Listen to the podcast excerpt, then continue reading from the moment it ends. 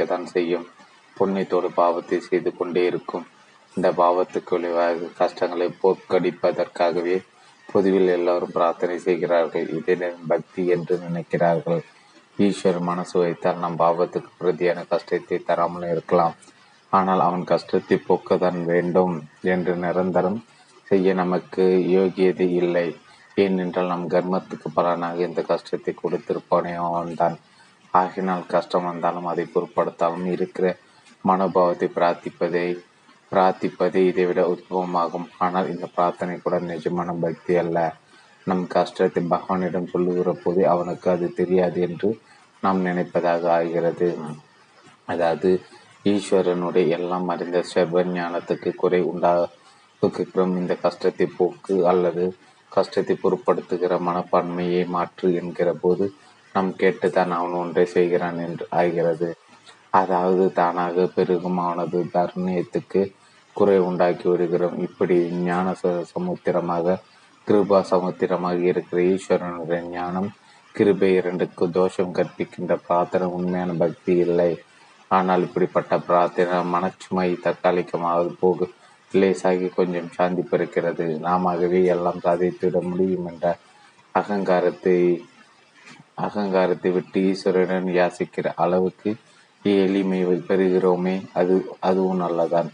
அவனும் நம் அவனுடைய ஞானத்துக்கும் கருணைக்கும் குறை உண்டாகி உண்டாக்கியது கூட பொருட்படுத்தலாம். நம் கர்மாவையும் மீதி பிரார்த்தனை நிறைவேற்றினாலும் நிறைவேற்றலாம். ஆனால் ஒரு கஷ்டம் போனால் இன்னொரு கஷ்டம் என்று லோக வாழ்க்கையில் வந்து கொண்டே தான் இருக்கும். ஆகையால் லௌகிமான கஷ்டம் நிவர்த்தியத்துக்காக பிரார்த்தனை பண்ணுவதற்கு முடிவே இராது. நீ எப்படி விட்டாயோ அப்படியே ஆகட்டும் என்று சரணாகதி செய்வதன் பக்தி. தனக்கென்று எதுவுமே இல்லாவிட்டால் மனசின் அழுக்குகள் நீங்கி அது கண்ணாடி மாதிரி சுத்தமாக இருக்கும்.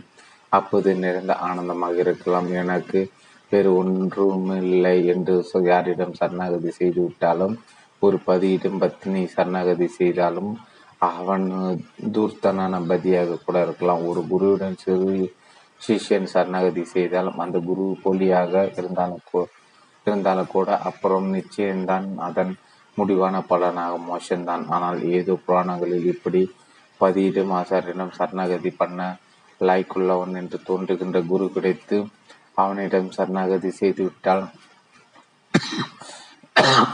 அப்புறம் சுவாமியை கூட வேண்டாம் தான் ஆனால் வாஸ்தவத்தில் நிஜமாகவே திரிபுவனங்களும் எஜமானனாக எல்லாம் தன் சொத்தாக கொண்டுள்ள சுவாமியிடம் தான் நம்மால் கொஞ்சத்தில் கொஞ்சமாவது எல்லாம் உன் உடனே எனக்கென்று ஒன்றுமில்லை என்று சன்னகதி செய்து அதனால் நிம்மதி பெற முடிகிறது. பக்தி தெய்வத்திற்கு இன்னொரு முக்கியமான காரணம் அன்பு செலுத்தாமல் வாழ்ந்தால் ஆனந்தமே இல்லை. அன்பினாலோ உள்ள ஆனந்தம் வேறு எதிலும் இல்லை என்று அனுபவத்தில் தெரிகிறது. ஆனால் நம்மிடம் நாம் யாரிடம் அன்பு வைத்தாலும் என்று ஒரு நாள் ஒன்று நாம் அவரை விட்டு பிரிகிறோம். இல்லாவிட்டால் அவர் நம்மை விட்டு பிரி பிரிகிறார். ஆனந்த ஹேதுவாக இருந்த அன்பு அனைத்தும் அழுகை மாய மயமாகி விடுகிறது. நம்மை விட்டு பிரியாத ஒரே சாஸ்வதமான வஸ்து ஈஸ்வரன் தான். அவனிடம் அன்பு வைத்துவிட்டால் இந்த அன்பு என்று சாஸ்வதமாக ஆனந்தம் தந்து கொண்டே இருக்கும். இந்த அன்பு முற்று பெறுகிற போது யாவுமே அவனாக தெரியும். ஒன்றிடம் அது காரணமாக இன்னொன்றிடம் துவேஷம் என்றில்லாமல் எல்லாம் அவனாதால் எல்லோரிடம் ஏற்ற தாழ்வு இல்லாமல் அன்பாக இருப்போம். அன்பற்ற வாழ்வு வாழ்ந்து மனுஷ ஜன்ம விருதாவாக்கி கொள்ளாமல் இருக்க பக்தியை உதவுகிறது. பக்தியில் படிப்படியாக லௌகிக கஷ்டங்களை போக்கி கொள்ளலாம். அல்லது கஷ்டத்தை பொருட்படுத்தாத நிலைக்கு மனோபாவத்தை உயர்த்தி கொள்ளலாம். மனதின் அழுக்கை போக்கிக் கொள்ளலாம். அழகிற மன மனசை ஒருமுகப்படுத்தலாம். ஈஸ்வரின் கல்யாண குணங்களை நாமும் பெறலாம். என்றும் அழிவில்லாத சாஸ்வதமான அன்பை பெற்று ஆனந்திக்கலாம். இவை எல்லாவற்றுக்கும் மேலாக தர்ம பலனை தருகிறவனை. தஞ்சம் புகுந்தால் தான் அவன் சமா கர்ம கர்மகதிக்கு கட்டுப்பட்டு சம்சாரத்திலிருந்து நம்மை விடுவித்து முடிவில் முக்தி தருவான். அதாவது அவனைதான் நாமாக இருப்பது எல்லாமுமாக இருப்பது என்று அனுபவத்தில் அறிந்து கொண்டு அப்படி இருக்கச் செய்வான். இந்த அத்வைத ஞானத்தையும் முக்தியையும் அவன் கிருபையாலே பெறலாம். பக்தி செலுத்துவதற்கு இத்தனை காரணம் இருக்கிறது. இனி காரணமே இல்லாத பக்தி ஒன்றும் இருக்கிறது. தெய்வத்தின் குரல் முதல் பாகம் பக்தி. பல காரணங்களாக பக்தி புரிந்தாலும் முக்தியை வேண்டி பக்தி செய்வது இவற்றில் சிரேஷ்டையாகும். பல காரணங்களால் பக்தி புரிந்தாலும் முக்தி வேண்டி பக்தி செய்வது இவற்றில் சிரேஷ்டே சிரேஷ்டே சிரேஷ்டமாகும். ஞானத்தினால் தான் நேரடியாக முக்தி கிடைக்கும். ஈஸ்வர உபாசனையாக பக்தியல் அல்ல என்பது ஸ்ரீ சங்கரர் முதல் அத்வைத ஆசிரியர்களின் கருத்து. முக்தி என்றால் என்ன? விடுபடுவது என்று அர்த்தம். விடுபடுவதை தான் தமிழிலும் வீடு என்று சுருக்கி சொல்கிறார்கள். எதிலிருந்து விடுபடுவது? சம்சாத்திலிருந்து விடுபடுவதுதான் முக்தி. மறுபடி மறுபடி பிறந்து கொண்டும் செத்து கொண்டும் இல்லாமல் நித்தியமான சத்திய நிலை அடைவதுதான் முக்தி. மனசு ஒன்று ஒன்று இருப்பதால் தான் சம்சார பந்தம் தெரிகிறது. மனசு மறைந்தால் பந்தத்திலிருந்து விடுதலை ரூபம் குணம் இவை இருக்கிற வரையில் இவற்றை அனுபவிக்கிற மனசும் இருக்கத்தான் செய்யும்.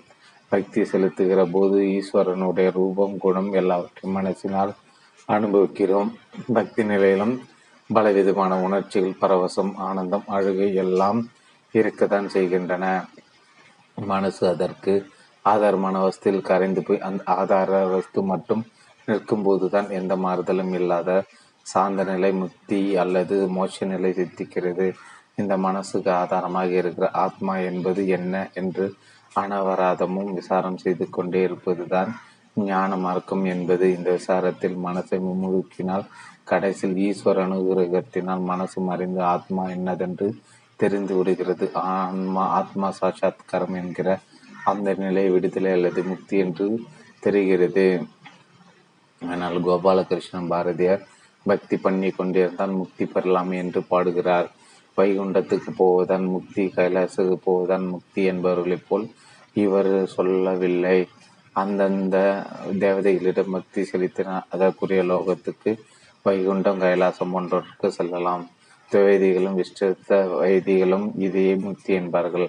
ஆனால் இங்கே ஈஸ்வரன் பக்தன் என்கிற பேதமும் அதை அனுபவிக்கிற மனசின் ஆட்டமும் இருக்கத்தான் செய்யும். எல்லாம் ஒன்றுபட்டு போகிற அத்வைத முக்தி வேறானது. கோபாலகிருஷ்ணன் பாரதியர் அத்வைதியாக இருந்தும் இப்படி பாடுகிறார். அவர் மட்டுமில்லை ஞானம்தான் முக்திக்கு நேர் சாதனம் என்று சொன்ன அத்வைத பரமச்சாரியன சங்கரரை நிறைய நிறைய பக்தி சோஸ்திரம் செய்திருக்கிறார். சேஷாத்திரடனம் திருத்தாடனும் செய்திருக்கிறார். ஷண்மத ஸ்தாபனம் என்று ஆறு வித மூர்த்திகளின் வழிபாட்டு நிலை நாட்டியிருக்கிறார். அவருடைய மடத்தில் வந்துள்ள நாங்களும் மணிக்கணக்காக மூர்த்தி பூஜை பண்ணுகிறோம். இது ஏன்? ஆத்மா எப்படி இருக்கும் என்று மனசுக்கு தெரியாது. மனசே ஆத்மாவிலிருந்து தான் முளைத்திருக்கிறது. எனவே இந்த மனசால் ஆத்மாவை எப்படி அளக்க முடியும்? மனசு மறைந்தால் தான் ஆத்மா ஸ்வரூபம் என்று பிரகாசிக்கிறது. ஆனால் நம் மனசோ அலை பாய்ந்தபடிதான் இருக்கிறது. எனவே முதலில் பல திசையில் போகிற சிந்தனை ஒருமுகப்படுத்த வேண்டும். இதற்கு தான் பக்தி வழியாக வைத்திருக்கிறார்கள்? உலக விஷயங்கள் மனசை நானா திசையின் சிதறடிப்பவை. ஆனால் ஈஸ்வரனை சிந்திக்க சிந்திக்க மனசு அவன் ஒருவனிடம் குவிந்து தலை தாரையாக அதாவது எண்ணெய் பிசிறு இல்லாமல் கம்பியாய் ஒழுகுவது போல அவனிடமே ஒருமுகப்படுகிறது. மனசு ஒருமுகப்படுகிற இந்த நிலை முற்ற முற்ற மனசை மறைந்து போக தொடங்கும். இவ்விதமாக ஞானத்துக்கு பக்தி துணை புரியும். இதனால் தான் ஸ்ரீ சங்கர பகவத் பாவதர்கள் பக்தியை ஞானத்துக்கு படியாக வைத்தார்கள். ஆத்மா சாஷாத்கரம் என்கிற முக்தி செத்து போன பின் எங்கேயோ போய் அடைகிற நிலை இல்லை. எப்போதும் ஆத்மா இருந்து கொண்டேதான் இருக்கிறது. அது இல்லாவிட்டால் நம் சரீர யாத்திரை எது? ஆகையால் இந்த சரீரம் இருக்கிற போது ஆத்மாவை அனுபவிப்பதற்கான முக்தி அடைந்த பின் நம்முடன் உயிர் வாழ்கிற பிரம்ம ஞானியை தான் ஜீவன் முக்தன் என்கிறோம். இப்படிப்பட்ட பிரம்ம ஞானிகளும் சிலர் பக்தர்களாக இருந்திருக்கிறார்கள். அதாவது பிரம்மத்தின் ஏதாவது ஒரு தேவ தேவதா ரூபத்தில் எல்லை இல்லாத அன்பை வைத்திருக்கிறார்கள். இவர்களுடைய பக்தி தான் காரணமில்லாத பக்தி. பக்தி செய்வதால் இவர்கள் பெறக்கூட பயன் ஏதுமில்லை. ஏனெனில் வாழ்க்கை பயன்களில் எல் எதற்கு மேலாக ஏதுமில்லையோ அந்த முக்தி நிலை இவர்களுக்கு சித்தித்து விட்டது. அதற்கு மேலாக அடைய வேண்டியது என்ன இருக்கிறது? இருந்தாலும் ஈஸ்வரனாக தோன்றுகின்ற பிரம்மத்தின் லீலா சக்தியை இவர்கள் ரசித்து கொண்டு அற்புத லீலை செய்கிற அந்த ஈஸ்வரன் ஓர் இஷ்டமூர்த்தியாக கண்டு அதனிடம் காரணம் இல்லாத பிரதி பிரயோஜனமே எதிர்பாராத உத்தமான அன்பை பொழிகிறார்கள். மோட்சம்க்கும் வேண்டும் என்ற பிரயோஜனத்தை கூட ஜீவன் முக்தன் எதிர்பார்க்க அவசியமில்லையே. இந்த பக்தி தன் பிறவியிலிருந்து பிரம்ம நிஷ்ட சுகர் அகினி துகி துகி பக்தி என்கிறார் தேகது என்றால் காரணம் காரணமே இல்லாதது. அது கைதூகி இது முக்தி வந்ததற்கு பின் நிலையில் உள்ள பக்தி. தெய்வத்தின் குரல் முதல் பாகம் பக்தி. ஒரு தகப்பனார் இருக்கிறார். தன் பெண்ணுக்கு நல்ல வரனாக பார்த்து கல்யாணம் செய்ய வேண்டும் என்று அழைக்கிறார். வரன் கிடைக்கிறான். கல்யாணம் நிச்சயிக்கிறது. கல்யாணமுடன் பெண்ணை மாப்பிள்ளை அழைத்து கொண்டு போய் விட போகிறான். கன்னிகா தானம் செய்கிற போது தகப்பனார் மனசு எப்படி இருக்கும்? பெண்ணுக்கு நல்ல நல்ல வரன் கிடைத்தது என்ற சந்தோஷம் இருக்கு. இரு ஒரு பக்கம் இருக்கத்தான் செய்யும். ஆனால் அதை அமுக்கி விடுகிற மாதிரி இத்தனை காலம் வளர்த்த பெண் நம்மை விட்டு போகிறாளே என்ற துக்கம்தான் அதிகமாக இருக்கும். இவரே தான் வரன் இவரே தான் வரன் பார்த்தான். தேடி தேடி பார்த்தார். கடன் கடன் வாங்கி மனசார செலவழித்து கல்யாணம் செய்கிறார். ஆனாலும் கன்னிகா தானம் சமயத்தில் அவருடைய மனசை முறுக்கி முறுக்கி முறுக்கியப்ப பிழிகிற மாதிரி இருக்கிறது.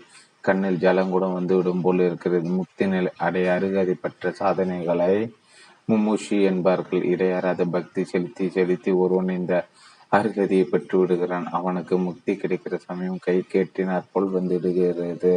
அப்போது அவன் ஒரு தர்ம சங்கடமான நிலையில் இருக்கிறான். கன்னிகை தானம் செய்து தருகிற தர தகப்பனாரின் மனநிலை மாதிரி உனக்கும் இவனுக்கும் இருக்கிறது தகப்பனாரை வரந்தேடி அலைகிற மாதிரி தான் இவனே தான் தேன் பெரிய பிரயாசை செய்து பக்தி மார்க்கத்தை எல்லா அனுஷ்டானமும் செய்தான். அதனால் மனசு பூர்ணமாக சுத்தமாகி பர்மப்மல் இரண்டர கரைகிற நிலை வந்து விட்டது கரைந்த பெண் பகவானும் இல்லை பக்தி இல்லை.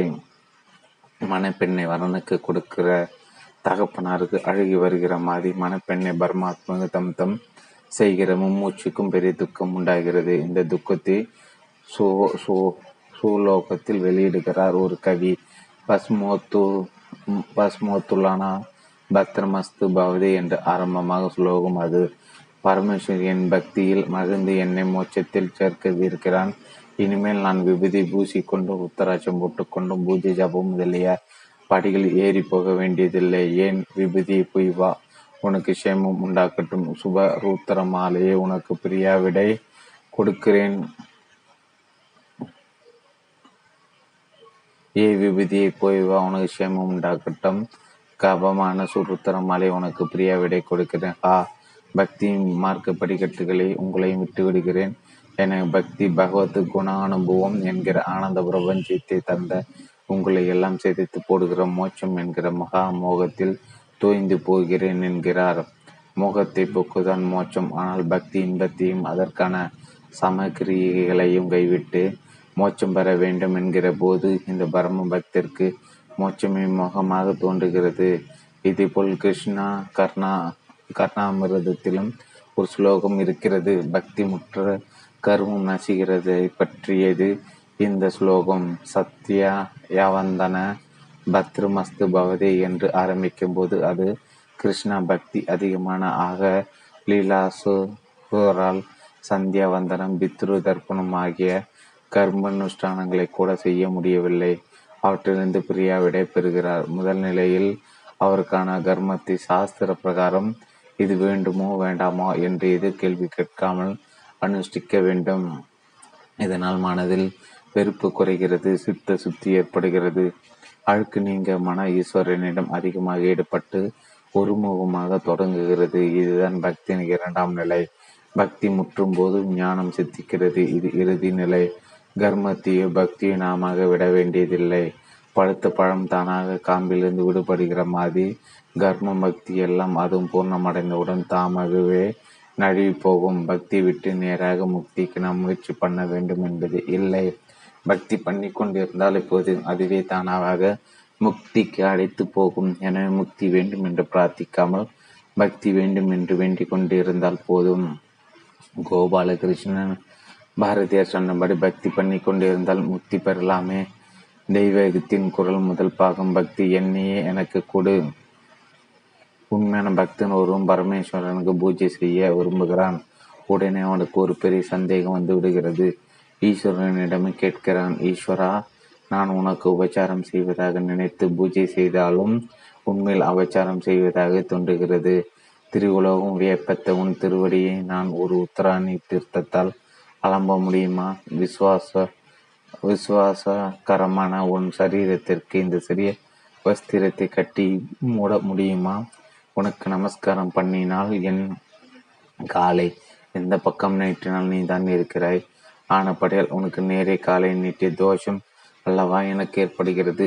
சரி பூஜை வேண்டாம் என்று பிரார்த்தனை செய்ய பார்த்தால் எல்லாம் அறிந்த சர்வ சர்வக்யான உன்னிடம் பிரார்த்தித்து பிரார்த்தித்தப்படும் அபச்சாரமாக அல்லவா இருக்கிறது? பிரார்த்தனை என்றால் உனக்கு தெரியாதவற்றை நான் கேட்பதற்காதானே ஆகும். நீ சர்வஞ்சன் என்பதற்கு என் பிரார்த்தனை குறைவு உண்டாக்குகிறது.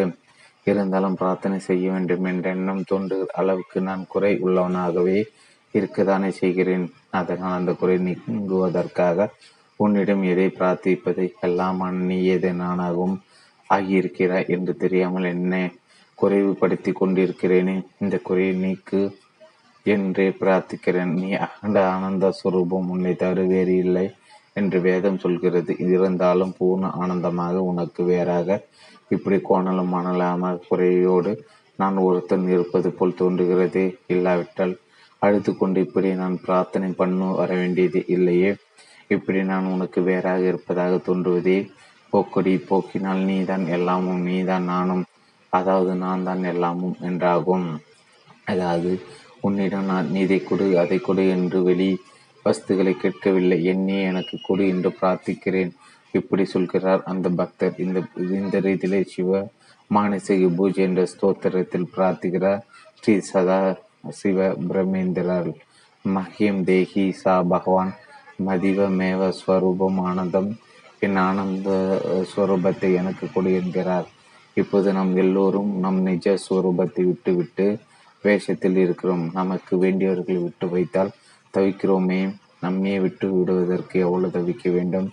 நம் ஆனந்த ஆத்மா ஸ்வரூபத்தோடு அதுவே நாம எப்போது கலக்கப் போகிறோம்?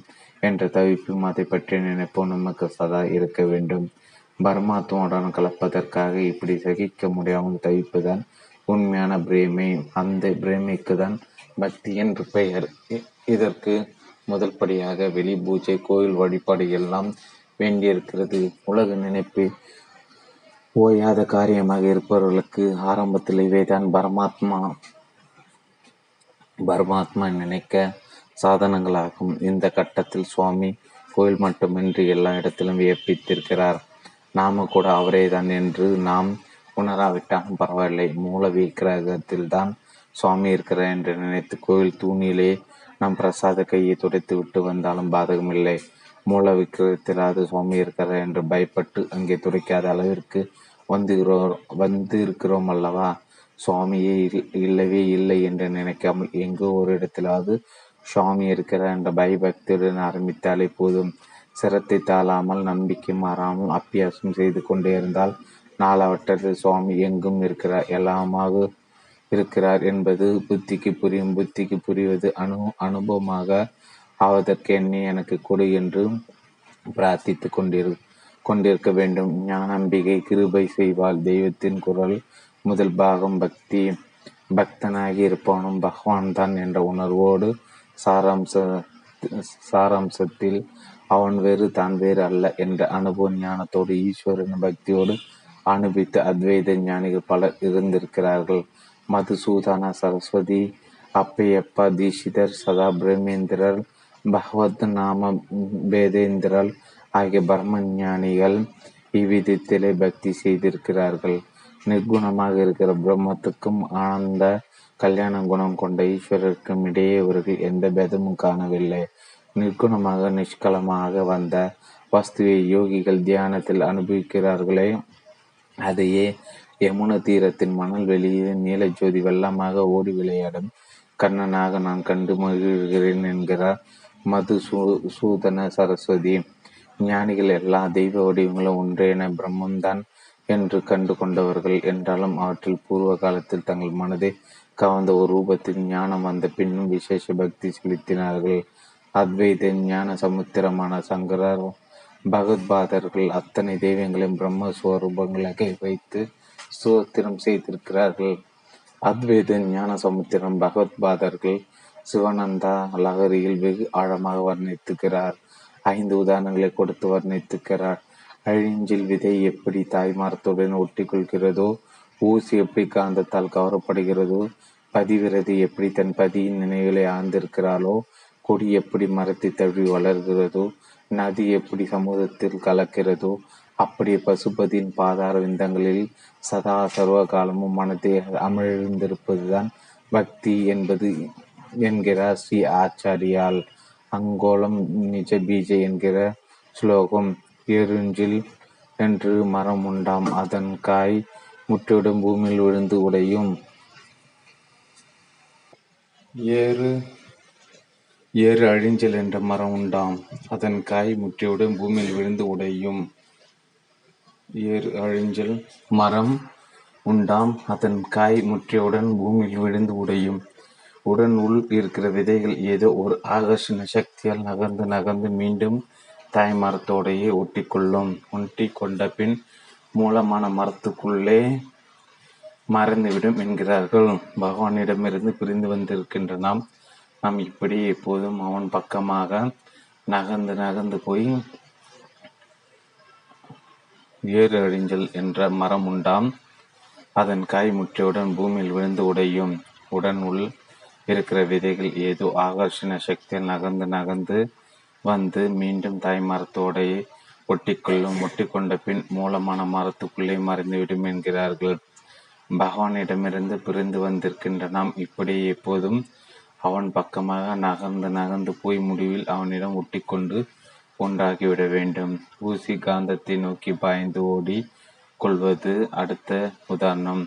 காந்தத்தை சேர்ந்த ஊசிக்கும் காந்த சக்தி உண்டாகி அது மற்ற இரும்பு பொருட்களை இழுப்பது போல் பக்தனுக்கும் பகவானின் குணங்களும் சக்திகளும் உண்டாகும் என்று இந்த உதாரணத்தில் காட்டுகிறார் அடுத்து பதிவிரதையின் உதாரணம். பதிவிரதையின் நினைவு பேச்சு அனைத்தும் பதியை சுற்றியே இருப்பது போல நம் மனோ வாக்கு காரியங்கள் பகவானை பற்றி இருக்க வேண்டும் என்பது இதிலிருந்து தெரிகிறது. பதிமூல சுலோத்தோ சுலோகத்தில் விபு என்கிறார். சர்வ வியாபகன் என்பது இதன் பொருள். இதனால் பகவானை ஏதோ ஒரு இடத்தில் மட்டும் இல்லாமல் எங்குமாக எல்லாமாக இருப்பதாக பாவிக்க வேண்டும் என்று உணர்த்துகிறார் அடுத்தபடியாக கொடியின் உதாரணம் கொழு கொம்பை சுற்றி கொள்கிற கொடியை நாம் சிறிது விலக்கி பார்த்து பிரித்துவிட்டால் கூட அது படாத பாடுபட்டு கொஞ்ச நேரத்திலே மறுபடியும் கொம்பை வளைத்து சுற்றி கொண்டு விடும். நம் மனசு ஈஸ்வர ஸ்மரணிலிருந்து அலைகழிக்கிற இடைஞ்சல்கள் எத்தனை வந்தாலும் நம் லட்சியத்தை பிடிவாதமாக பிடித்திருக்க வேண்டும் என்பதை இந்த திருஷ்டானந்தம் உணர்த்துகிறது. கடைசியில் நதி சமுத்திர உபமானம் இதுவே பரமம் அத்வைதம். கடல் கடல்தான் மழையாக விழுந்து பிறகு ஆறாகி இருக்கிறது. இரண்டும் வேறு வேறல்ல. ஒரு நதியானது எந்த மலர் ஊச்சில் பிறந்தாலும் அழுக்காமல் சளைக்காமல் ஓடி ஓடி வந்து கடைசியில் கடலில் கலந்து தன்னுடைய தனி பெயரின் உருவத்தையும் இழந்து கடலாகவே ஆகிவிடுகிறது. கடலில் அதை எதிர்கொண்டு அடைத்துக் கொள்கிறது. இதனால் தான் நதி சங்கமங்களுக்கு சிறிது தூரம் இருப்பாலே அந்த ஆற்றின் ஜலம் உப்பு கரிக்கிறது. இப்படி நாமும் நிஜமான பக்தி செலுத்தினால் கர்ணா சமுத்திரமான பகவான் முன்னே வந்து நம்மை ஆட்கொண்டு தானாக்கி கொள்வான். முதலில் பொருள் வேண்டும் பவிஷ்யம் வேண்டும் என்று வியாபார ரீதியில் பக்தி செய்ய ஆரம்பித்தாலும் பகவானின் குண விசேஷம் காரணமாக அவனுக்காகவே அவனிடம் அன்பு செலுத்துகிற பக்குவத்தை கொஞ்சமாக பெறுவோம். கடைசியில் குண விசேஷம் எதுவும் இல்லாத பரமாத்மா சுரூபமாகவே நாமும் அவனில் கரைந்து அவனாகவே ஆவோம். லோக ரீதியில் நன்றாக வாழ்க்கை நடத்துவதற்கும் சரி துவைதம் விஷ்ட விசிஷ்ட வைதம் அத்வைதம் முதலிய சித்தர்களின் அனுபவத்திற்கும் சரி பக்தி என்பது இன்றியமையதாகிறது மோட்சம் அடைய பின்பற்றும் உபாயங்களை தலைச்சிறந்தது பக்தி என்கிறார் ஸ்ரீ பகவத் பாதவர் ஆத்மா ஸ்வரூபத்தை உணர்த்துவதன் பக்தி என்றும் அதை எடுத்து சொல்கிறார். மோஷாஷதன் சமர்க்கயாம். பக்திரேவ கரிஷயசி ஸ்வரூப நூதஸ்தனம் பக்தி ரீத்து பீதியாதே. தெய்வத்தின் குரல் முதல் பாகம் பக்தி மனுஷர்கள் மனப்பான்மைகள் பல தினசாக இருக்கின்றன. ஒவ்வொரு விதமான மனப்பான்மை உள்ளவர்களையும் ஆகர்ஷித்து அவர்களை பக்தி செலுத்த வைத்து அவர்களுடைய மனத்தை சுத்தம் செய்து சித்தத்தை ஏகார ஒருமைப்படுத்தவே பரமாத்மா பல பல தேவவாத ரூபங்களாக வந்திருக்கிறது. இந்த ஹிந்துக்களுக்கு எத்தனை கோடி சாமிகள் என்று அந்நிய மதஸ்தர்கள் நம்மை கேலி செய்வதுண்டு. உண்மையில் ஒன்றுக்கும் மேற்பட்ட சுவாமி இருப்பதாக விஷயம் தெரிந்த எந்த ஹிந்துவும் எண்ணவில்லை. வைதிக மதம் சுவாமி ஒருவரே என்று கண்டது மட்டுமில்லா. இந்த ஜீவனும் கூட அதே சுவாமிதான் என்று வேறு எந்த மதமும் கண்டுபிடிக்காததையும் கண்டுபிடித்திருக்கிறது. எனவே பிரபஞ்ச வியாபாரத்தை நடத்துகிற மகா சக்தியாக ஒரு சுவாமி தான் இருக்கிறது. என்பதில் எந்த விஷயம் அறிந்த இந்துக்கும் சந்தேகமில்லை ஆனால் அந்த சுவாமி பல ரூபத்தில் வர முடியும். அப்படிப்பட்ட யோகியதையும் கர்ணியும் அதற்குண்டு என்று இவன் நம்புகிறான். ஒரே சுவாமி நம் தேசத்தின் மகா புருஷன்களுக்கு பல ரூபங்களை தரிசனம் தந்திருக்கிறார். அந்தந்த ரூபங்களுக்குரிய மந்திரம் உபாசனர் மார்க்கம் எல்லாவற்றையும் அந்த மகாபுருஷர் நமக்கு தந்திருக்கிறார்கள். இவற்றை முறைப்படி அனுசரித்தால் நாமும் அந்த தேவதையின் அனுகிரகத்தை பெற முடியும். எந்த தேவதையாக இருந்தாலும் சரி அது முடிவில் பரமாத்மாவே. ஆகையால் நாம் சந்தேகம் கொள்ளாமல் பூர்ண சரத்தையோடு பக்தி வைத்தால் அது நமக்கு சம்சார பந்தத்திலிருந்து விடுதலை தரும். இந்த விடுதலைக்கு நாம் பக்குவப்படுவதற்கு முன் லௌகிக வேண்டுதலை கூட நிறைவேற்றி அனுகரிக்கும் அவரவர் மனதை பொறுத்து ஒன்றில் பிடிமானம் கொள்வதற்காக இத்தனை தேவதைகள் இருக்கின்றன. தாயாரிடம் குழந்தை போல் பரு பரமாத்மாவை அனுபவிக்க வேண்டும் என்கிற மனப்பான்மை உடையவனுக்கு தட்சிணாமூர்த்தி இருக்கிறார். ஆனந்தமாக ஆடிப்பாடி பக்தி செலுத்துவதற்கு கிருஷ்ண பரமாத்மா இருக்கிறார். இஷ்டம் இருந்தாலும் இஷ்டம் இல்லாவிட்டாலும் ஏதோ ஒரு மகா சக்தியிடம் பக்தி செலுத்துவது என்று ஏதோ ஒரு தத்துவத்தை மட்டும் காட்டாமல் நம் மனசுக்கு எப்படி இஷ்டமோ அதற்கு அனுசரணையாகவோ அந்த மகா சக்தியை ஒரு மூர்த்தியில் பாவித்து பெரும் தத்துவத்தை ஜீவனுள்ள ஒரு அன்பு உருவமாக பாவித்து வெறும் பக்தி செய்வதற்கு நம் மதத்தில் உள்ள இஷ்ட தேவதை வழிபாடை வழிப வழிவகுக்கிறது. அன்போடு உபாசிக்க வேண்டுமானால் உபாசனைக்குரிய மூர்த்தி நம் மனோபாவத்துக்கு பிடித்தமானதாக இருந்தால் தானே முடியும். இதனாலே இஷ்ட தேவதை என்று தனக்கு பிடித்த மூர்த்தியை உபசரிக்க நமது மத சுதந்திரம் தருகிறது. நம் மனப்போக்கு பிடித்தது என்கிற நிலையில் ஆரம்பத்தில் ஏதோ ஒரு மூர்த்தி இஷ்ட தேவதையாக்கி கொண்டாலும் போக போக அதனிடம் உண்மையான பக்தி உண்டாக உண்டாக நமக்கென்று என்ன? ஒரு தனி மனப்போக்கு என்றும் அதையும் விட்டுவிட அந்த தேவதையை அனுகிரகம் செய்யும். அப்புறமே எல்லாமே ஒரு பரமாத்மா வஸ்துவாக தெரிய செய்யும். அவரவரும் தமக்கு இஷ்டமான தேவதையை உபசைக்கு உபசிக்கும் போதே மற்றவர்களுடைய இஷ்ட தேவதைகளை தாழ்வாக எண்ணக்கூடாது. நமக்கு எப்படி இந்த ரூபத்தில் பரமாத்மா அனுகிரகம் பண்ணுகிறாரோ அப்படி மற்றவர்களுக்கு மற்ற ரூபங்களின் மூலம் அனுகிரகம் பண்ணுகிறார் என்று தெளிவு பெற வேண்டும். அந்த தேவதைக்குரிய புராணத்தை பார்த்தால் அது ஒன்று முழு முதற் கடவுள். மற்ற தேவதை எல்லாம் அதற்கு கீழானவை. இந்த அவை பூஜை செய்தன இதனிடம் அவை தோற்றுப்போயின என்றெல்லாம் இருக்கிறது என்று கேட்கலாம். இதற்கு நகி நிந்தா நியாயம் என்று பெயர். அதாவது இதர தேவதைகளை நிந்திப்பது பௌராணி ராணிகரின் நோக்கமல்ல. இந்த ஒரு தேவதை ஆதரிப்பதற்கு மனம் சிதறாமல் இது ஒன்றிடமே தீவிரமாக பற்றுதல் ஏற்படுத்த வேண்டும் என்பதே புராணத்தின் நோக்கம். இதற்காக இந்த தேவதைக்கு மட்டும் மற்ற தேவதைகளுக்கு இல்லாத உத்கர்ஷம் உயர்வு சொல்லப்படுகிறது. மகா நு நுணுபவர்களாக இருந்தார்கள். எல்லா தேவதைகளையும் சமமாக பார்த்தார்கள். மகா கவிகளான காளிதாசன் பாணன் முதலியவர்களாலும் ஒரே வஸ்துவை தன் பல மூர்த்திகளாக வருகிறது என்று சந்தேகமில்லாமல் கூறுகிறார்கள்.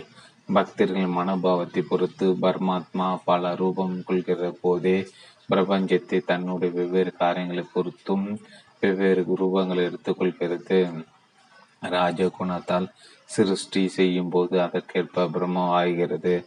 சத்துவ குணத்தால் பரிபாலிக்கும் போது அதற்கேற்ப மகாவிஷ்ணு ஆகிறது.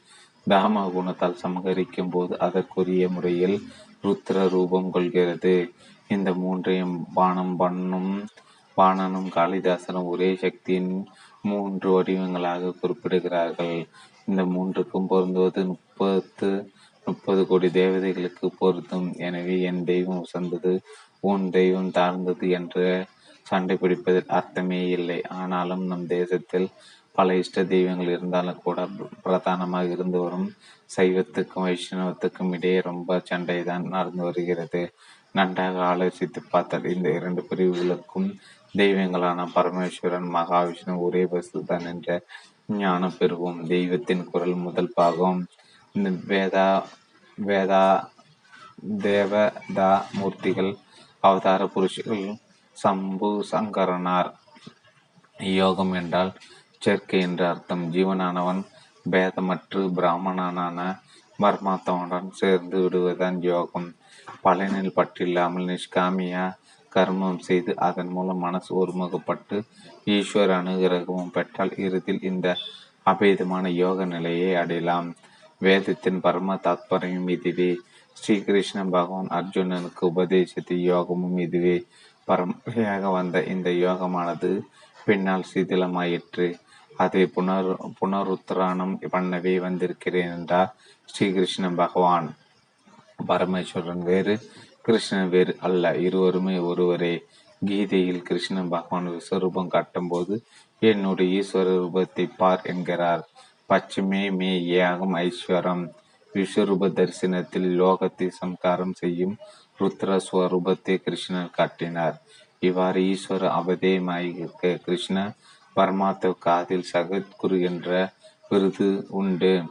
கிருஷ்ணம் வந்தே ஜகத்தோர் ஜகத்குரும் என்ற சுலோகம் கூட உண்டு. ஜகத்குருவான ஸ்ரீ கிருஷ்ணன் பூர்வத்தில் இந்த யோகத்தை சூரியனுக்கு உபதேசித்தார். மீண்டும் இப்போது கிருஷ்ணனாக உனக்கு உபதேசிக்க வந்தேன். எந்தெந்த காலத்தில் தர்மம் மிகவும் க்ஷீணிக்கிறதோ? அப்போதெல்லாம் வந்து உபதேசிப்பேன் என்றார். ஸ்ரீ கிருஷ்ண அவதாரம் துவாரா பராயுக இறுதியில் நடந்தது. பிறகு கலியுகம் வந்தது. மறுபடியும் ஜீவ பிரம்ம அபேத யோகத்துக்கு நலிவுண்டாயிற்று எழுபத்தி இரண்டு துர்மந்தங்கள் தோன்றின. அவை மிக பயங்கரமாக கிளம்பின. அசந்தர்ப்பவை மாணவை எல்லாமே இப்படித்தான் ஆரம்பத்தில் தடபுடலாக இருக்கும்.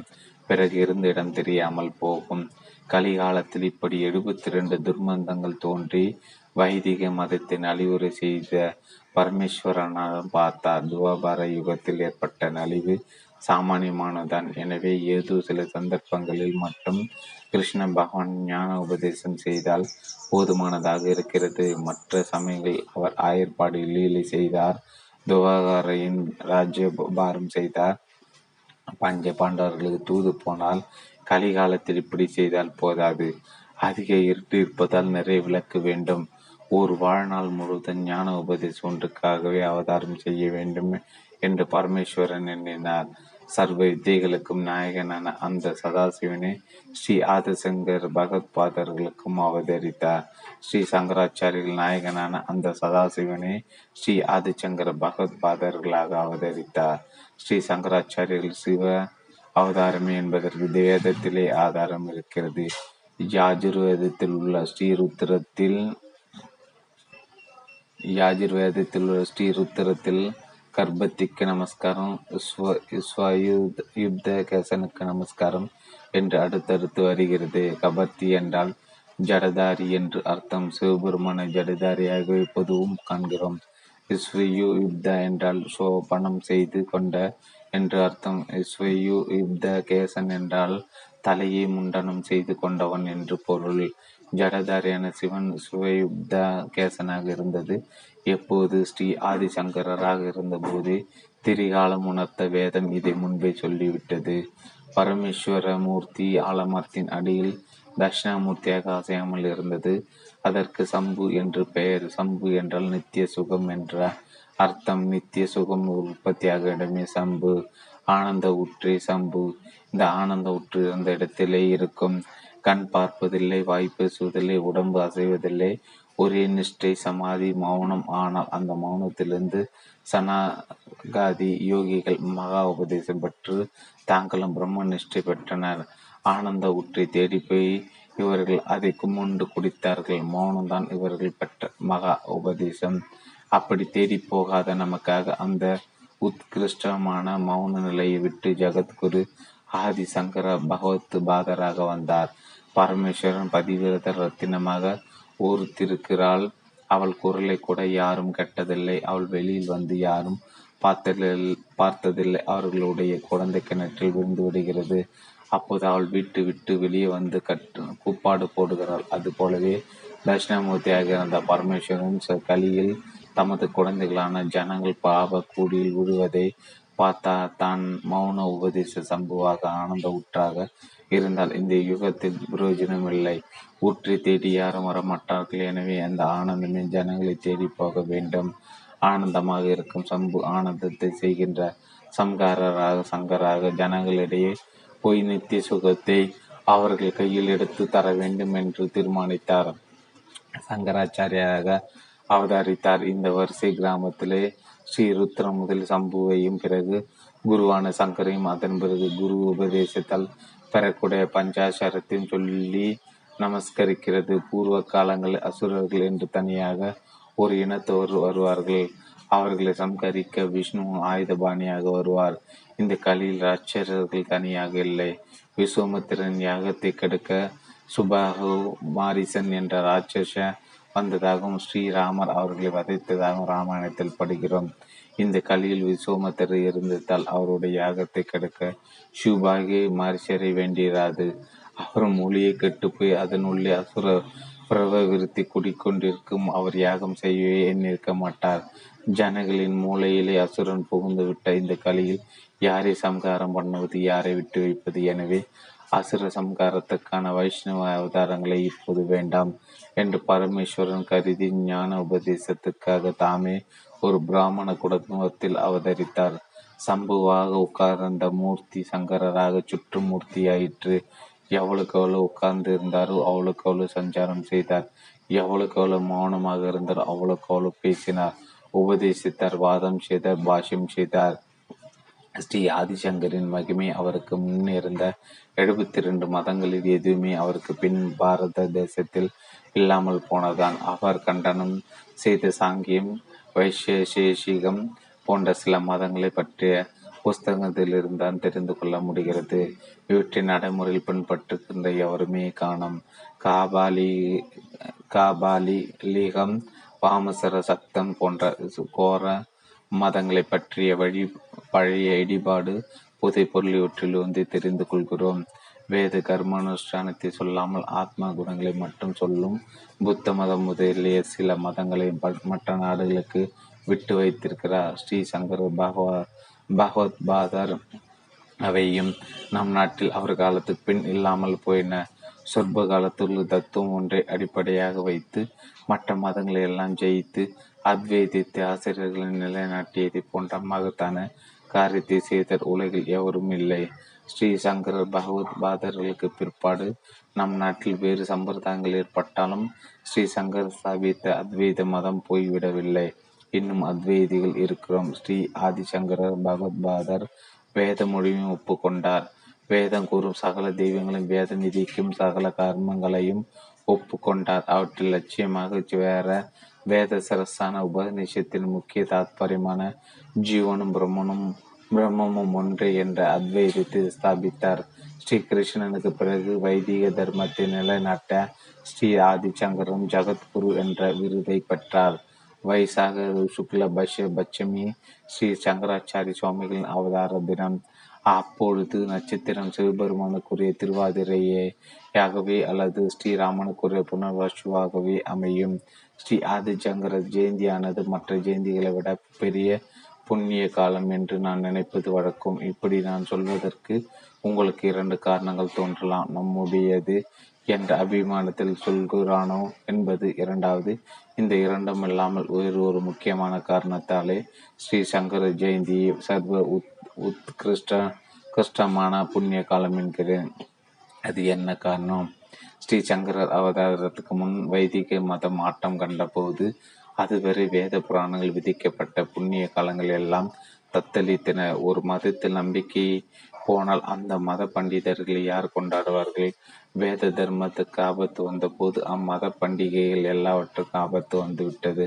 அப்போது ஸ்ரீ சங்கர ஜெயந்தி நிகழ்ந்தால்தான் அந்த புண்ணிய காலங்கள் எல்லாம் மீண்டும் நிலைநிறுத்தப்பட்டன. ஸ்ரீ சங்கர ஜெயந்தி நிகழ்ந்திராவிடல் இன்று ஸ்ரீ ராமநாவையும் கோகுலாஷ்டமியும் சிவராத்திரியும் நவராத்திரியும் மற்ற புண்ணிய தினங்களும் கொண்டாடுவோமா என்பது சந்தேகம். மற்ற ஜெயந்திகள் எல்லாம் நிலைநாட்டிய ஜெயந்தியாக இதுவே இருக்கிறது. ஆகையினால் தான் ஜி சங்கர ஜெயந்தியை மிக மிக புண்ணிய காலமாக சொல்கிறேன். தனி மனிதராக இருந்து கொண்டு அந்த சாமானிய பிரம்ம பிராமண சன்னியாசி தேசம் முழுவது ஒரே இடம். பாக்கி வைக்காமல் திக் விஜயம் செய்து இந்த மகத்தான அனுகிரகத்தை செய்தார். திக் விஜயம் என்றால் அவர் செய்ததுதான் திக் விஜயம் ஸ்ரீ ஆச்சாரியர்களுடைய திக் விஜய மகிமையை கேட்டதற்கு பிரயோஜனமாக நாம் அனைவரும் நம் மதத்தில் உள்ள அசட்டுத்தனங்களை போக்கி நமக்குள் நாமே திக் விஜயம் செய்ய வேண்டும். பஜ கோவிந்தத்தில் ஆரம்பித்து பரமாத்மா தத்துவத்தில் முடிவது ஸ்ரீ ஆச்சாரியாலின் உபதேசம். ஒன்று தெரியாவிட்டாலும் பரவாயில்லை. கோவிந்தா கோவிந்தா என்று சொல் என்ற பஜ கோவிந்தத்தில் சொல்கிறார். ஆச்சாரியல் யாமன் ஒரு க்ஷணம் கூட வீண் கடிப்பதில்லை பிரதி க்ஷணமும் நெருங்கி வருகிறான். எப்போது பிடித்து கொள்வானோ தெரியாது. கோவிந்தன் காலை கட்டி கொண்டால்தான் நமக்கு பயம் இல்லை என்கிறார். எப்போதும் கோவிந்தா கோவிந்தா என்று சொல்லி பழக வேண்டும். எப்படியும் போஜனம் செய்கிறோம். அதோடு சாப்பிடுகள் கோவிந்தா கோவிந்தா என்று சொல்லி கொண்டே உண்டால் அந்த மனோபாவத்துடன் உள்ளே போகும். அன்னம் ஆத்மா தியானத்துக்கு அனுகூலம் செய்யும். அந்த அன்னா சாஸ்திரம் உடம்பில் சேர சேர ஈஸ்வர ஸ்மரணம் அதிகமாகும். நாம் என்றைக்கும் போஜனத்தை நிறுத்தப் போவதில்லை. ஆகையால் இந்த சின்ன அப்பியாசத்தால் கோவிந்த உச்சாரணம் என்றைக்கும் நடந்து வரும். கோவிந்த உச்சாரணத்துடன் சாப்பிடுகையில் மற்ற விஷயங்கள் பற்றி பேசுவதை நாம் நிறுத்திவிடுவோம் கண்ட வஸ்துகளை கோவிந்த நாமத்துடன் சாப்பிடக்கூடாது என்ற கட்டுப்பாடு வரும். சித்தம் சுத்தமாவதற்கு என்ற கட்டுப்பாடு வரும். சித்தம் சுத்தமாவதற்கு ஆகாரம் சுத்தமாக இருப்பது மிகவும் அவசியம். பல நிலங்களில் பலவிதமான வஸ்துகளை தின்னுவதை இன்றைய மனக்கோளாறுகளுக்கும் ஒடுக்க குறைவுக்கும் ஒரு முக்கியமான காரணம். ஆச்சாரியல் மகிமை கெட்டதுக்கு அடையாளமாக இப்படி சின்ன விஷயங்களாவது அனுஷ்டானத்தில் கொண்டு வர வேண்டும். எல்லோரும் காலையில் சிறிது விஷ்ணு ஸ்மரணம் மாலையில் சிறிது சிவஸ்மரணம் செய்ய வேண்டும். இரவில் தூங்கும் முன்பு அம்பாலை பிரார்த்திக்க வேண்டும். அன்றைய தினம் ஆத்மா சேமமாக பரோபகரமாக ஜீவகாரணி சேவை ஏதேனும் செய்து பார்த்தோமா? என்று ஆராய்ந்து பார்க்க வேண்டும். அம்மா இதுவரை நான் செய்த தப்புகளை மன்னித்து நாளிலிருந்து நான் தப்புகளை செய்யாமல் இருக்க ரட்சிப்பா என்று காமாட்சி மனமுருகி வேண்டிக் கொண்டு தூங்க வேண்டும். இன்று நம்மிடையே இப்படிப்பட்ட சிறிய சிறிய அனுஷ்டானங்கள் பலவும் ஞாபகம் காட்டுகிற அளவுக்காவது வந்திருப்பதற்கு காரணம் ஸ்ரீ ஆதி ஆச்சாரியாலே என்றைக்கும் மறக்கக்கூடாது. நவராத்திரி கோகுலாஷ்டமி போல் ஸ்ரீ ஆச்சாரிய ஜெயந்தி கொண்டாட வேண்டும். ஆச்சாரிய பாதிக்கு தினமும் பூஜிக்க வேண்டும். ஸ்ரீ ஆச்சாரிய அனுகிரகத்தில் சகல மங்களமும் உண்டாகும். தெய்வத்தின் குரல் முதலா முதல் பாகம். தேவ தா மூர்த்திகள் அவதார புருஷர்கள் மனித பெறையும் வேண்டுவதே. ஆச்சாரிய சங்கராச்சாரியா சந்து மே ஜன்ம ஜன்மணி. எல்லா பிறவிகளும் ஸ்ரீ சங்கர பகவத்பாதர்களை என் ஆசிரியராக இருக்க வேண்டும் என்று இதற்கு அர்த்தம். ஸ்லோகம் முழுவதையும் சொல்கிறேன். சாஸ்திரம் ஷாரீரா மீமாசா தேவஸ்து பரமேஸ்வரா சந்து மே ஜன்ம ஜன்மணி சரீர மீமாசா என்றால் சரீரத்துக்குள் இருக்கப்பட்ட உயிரை பற்றி சொல்கிற வேதாந்த சாஸ்திரம் என்று அர்த்தம். இந்த வேதாந்தமே என்றும் எனக்கு சாமிய சாஸ்திரமாக இருக்கட்டும். அதாவது நான் வேதாந்த மந்திரத்தில் பிறக்க வேண்டும் என்று ஸ்லோகத்தில் முதல் வரி சொல்லுகிறது. அடுத்த வரை பரமேஸ்வரன் எனக்கு என்னாலும் தெய்வமாக இருக்கட்டும் என்கிறது. பிறகு ஜென்ம ஜென்மத்திலும் எனக்கு சங்கர ஆசிரியராக இருக்கட்டும் என்று சுலோகம் முடிகிறது. புனர்ஜென்மம் இல்லாமல் பரமாத்மாவில் கலந்துவிட வேண்டும் என்பதை பொதுவாக பிரார்த்திக்கப்படுவது. ஆனால் ஸ்ரீ சங்கர பகவத்பாதர்கள் ஒவ்வொரு ஜென்மாவிலும் ஆசிரியரா ஆசிரியராக அமைவார் என்றால் எத்தனை பேரையும் எடுக்கலாம் என்று இந்த சுலோகம் சொல்வது போல் இருக்கிறது. நடராஜாவை பார்த்து கொண்டிருப்பதற்கு மன மனத பிறவியும் வேண்டுவதே. இம்மாநிலத்தே என்று அப்பர் சுவாமிகள் சொன்னது போல் இருக்கிறது. ஸ்ரீ சங்கரும் இதே ரீதியில் சிவானந்த லகரியில் ஒரு ஸ்லோகத்தில் பிரார்த்திக்கிறார். நரத்துவம் தேவ தேவவத்துவம் நகவன மிருகத்துவம் மசகாதா பகவத்துவம் கீடாத்துவம் பவது விககத்திவாதி ஜனனம் சதாத்துவ பாத இபிஜா ஸ்மர்ணா பரமாத்மந்தா லகரி விகார விகார சக்தம் சேத்து ஹிருதயமாய் ஹிம் தே ஹிம் தேனா வபுஷா பரமேஸ்வரன் பாதரவிந்தத்தை ஸ்மரித்து அந்த ஆனந்த வெள்ளத்தில் மூழ்கி இருப்பதற்கு தடையில்லை. இனி நான் எந்த பிரிவும் எடுக்க தயார்? மனிதனாகவோ தெய்வனாகவோ கல்லாகவோ மரமாகவோ விலங்காகவோ கிருமியாகவோ கொசுவாகவோ மாடாகவோ பட்சியாகவோ எந்த பிறவி வாய்த்தாலும் சரி இதயத்தில் ஈஸ்வர சும ஸ்மரணானந்தம் வெள்ளாமாய் பார்த்தால் சரீரம் எதுவாக இருந்தால் என்ன என்கிறார்? இந்த சுலோக ஸ்ரீ ஆச்சாரியார். ஆச்சாரியர் என்று சொன்னார் சொன்னாலே இந்த தே கேசத்தில் ஸ்ரீ சங்கராச்சாரியாலே தான் குறிப்பிடுகின்றது. இதிலிருந்து அவரது மகிமை தெரிகிறது. பீஷ்மாச்சாரிய துரோணாச்சாரிய வியாசாச்சாரியர் சாயா சாயனாச்சாரியார் இன்னும் எத்தனையோ ஆசாரியர்கள் இருந்தாலும் ஒரு பெயரும் சேர்க்காமல் ஆச்சாரியர்கள் என்று மட்டும் சொன்னால் அது நம்ம பகவத் பாதாள என்று அனைவரும் புரிந்து கொள்கிறார்கள். சாஸ்திர அர்த்தங்களை எடுத்துச் சொல்லி பிறர் ஆசாரத்தில் நிலைநிறுத்துவதோடு எவன் ஒருவன் தானே அந்த ஆசாரங்களை அனுசரித்து காட்டுகிறானோ அவனை ஆசாரியன் என்பதன் ஆச்சாரியத்திற்கு லட்சணம். ஸ்ரீ சங்கரா பாகவத்பாதர்கள் அத்வைத பரமாத்மா தத்துவத்திற்கு ஸ்தாபித்தார்கள். நாமும் எல்லாம் ஒன்று பேதமில்லை என்று பிரபாதமாக வேதாந்தம் பேசுகிறோம். ஆனால் யதார்த்த இந்த ஏகமான சத்வஸ்துவின் ஞானம் நமக்கு கொஞ்சம் கூட வரவில்லை. ஆசாரியாலு அதுவாக இருந்தார். எத்தனை காரியங்கள் செய்தாலும் காரியமற்ற பரபிரம்மத்தில் இருந்து கொண்டிருந்தவர். அதன் நிறைந்த ஆனந்தத்தில் தான் வெற்றி தோல்விகளால் துளி கூட பாதிக்கப்படாமல் ஓயாமல் காரியம் பண்ணி லோக சேமத்தை பண்ணிவிட்டான் ஞானத்தை நிலைநாட்டினார். பக்தி மார்க்கத்தையும் நிலைநிறுத்தினார். சேஸ்திரம் சேஸ்திரமாக சென்று ஸ்தோத்திரம் செய்தார். நாமும் பக்தி பண்கிறோம். ஆனால் எப்படி கஷ்டம் வந்தால் மட்டும் அது நிவர்த்தியாக பெரிய பூஜை சாந்தி எல்லாம் செய்கிறோம். நிவர்த்தியானால் அநேகமாக பூஜையும் அது அதோடு விட்டு விட்டுவோம் ஆகாவிட்டால் சுவாமியை திட்டுவோம். நமக்கு உண்மையான ஞானம் பக்தி வருவதற்கு வழி என்ன? இதற்கெல்லாம் அடிப்படி ஆசாரியால் கர்ம கர்மானுஷ்டத்தை விதித்தார். அதை விட்டுவிட்டு நாம் செய்கிற பக்தி ஞானம் எதுவுமே நிலைத்து நிற்க காணும். அவரவரும் மனசில் ஒழுக்கம் கட்டுப்பாடு சித்த சுத்தி எல்லாம் உண்டாகி அப்புறம்தான் உண்மையான பக்தி ஞானமும் சித்திக்கும்.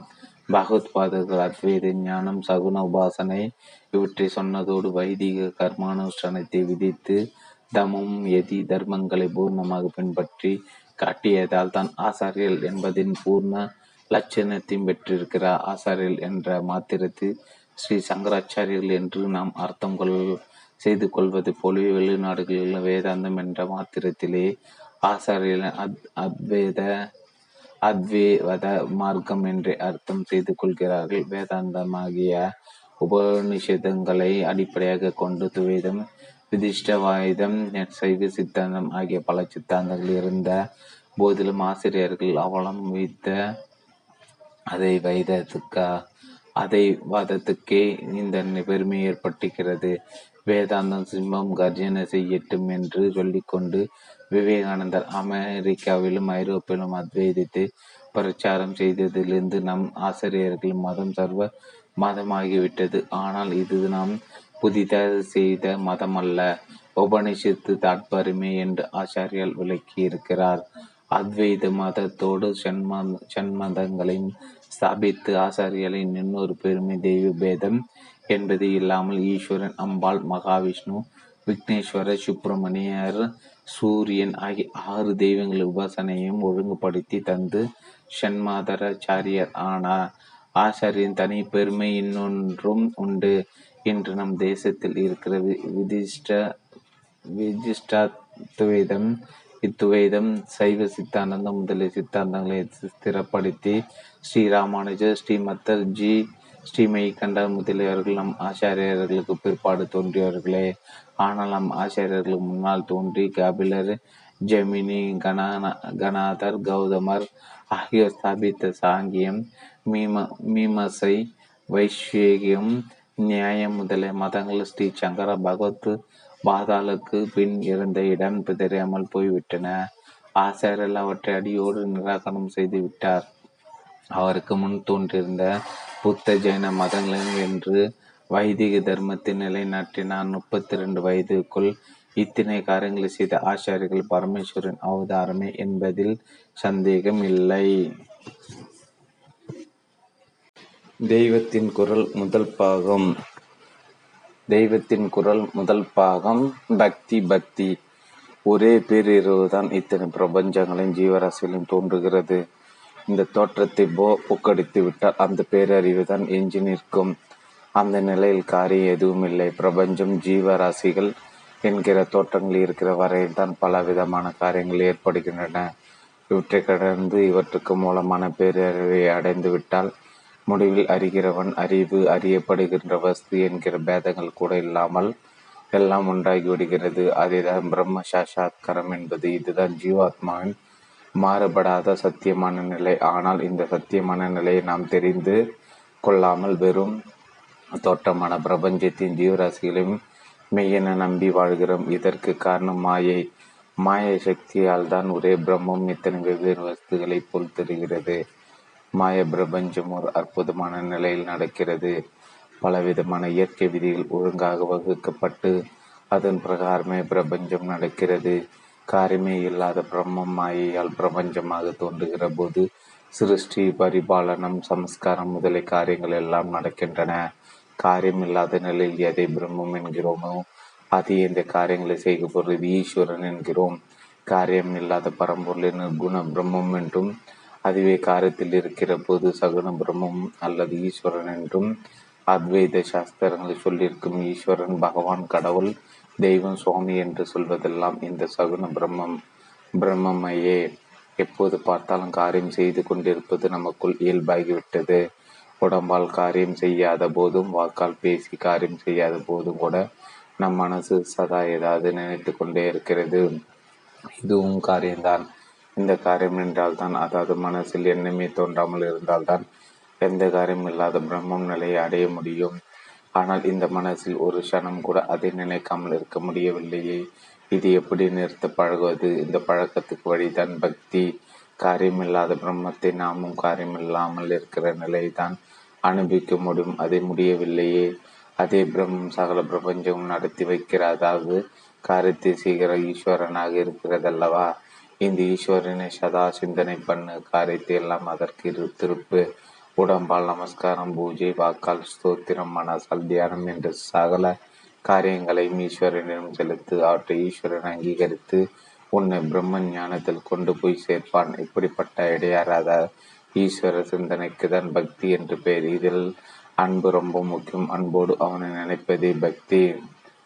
உலகத்தில் உள்ள நல்லது கெட்டது அழகு அவலட்சணம் இன்பம் துன்பம் எல்லாமே பிரம்மத்திலிருந்து வந்தவைதான் ஜீவாத்மா பரமாத்மாவுடன் ஐக்கியமாகி பிரம்ம நிலை அடையும் போது நல்லது கெட்டது அழகு அவலட்சணம் சந்தோஷம் துக்கம் என்கிற பேதம் இல்லை.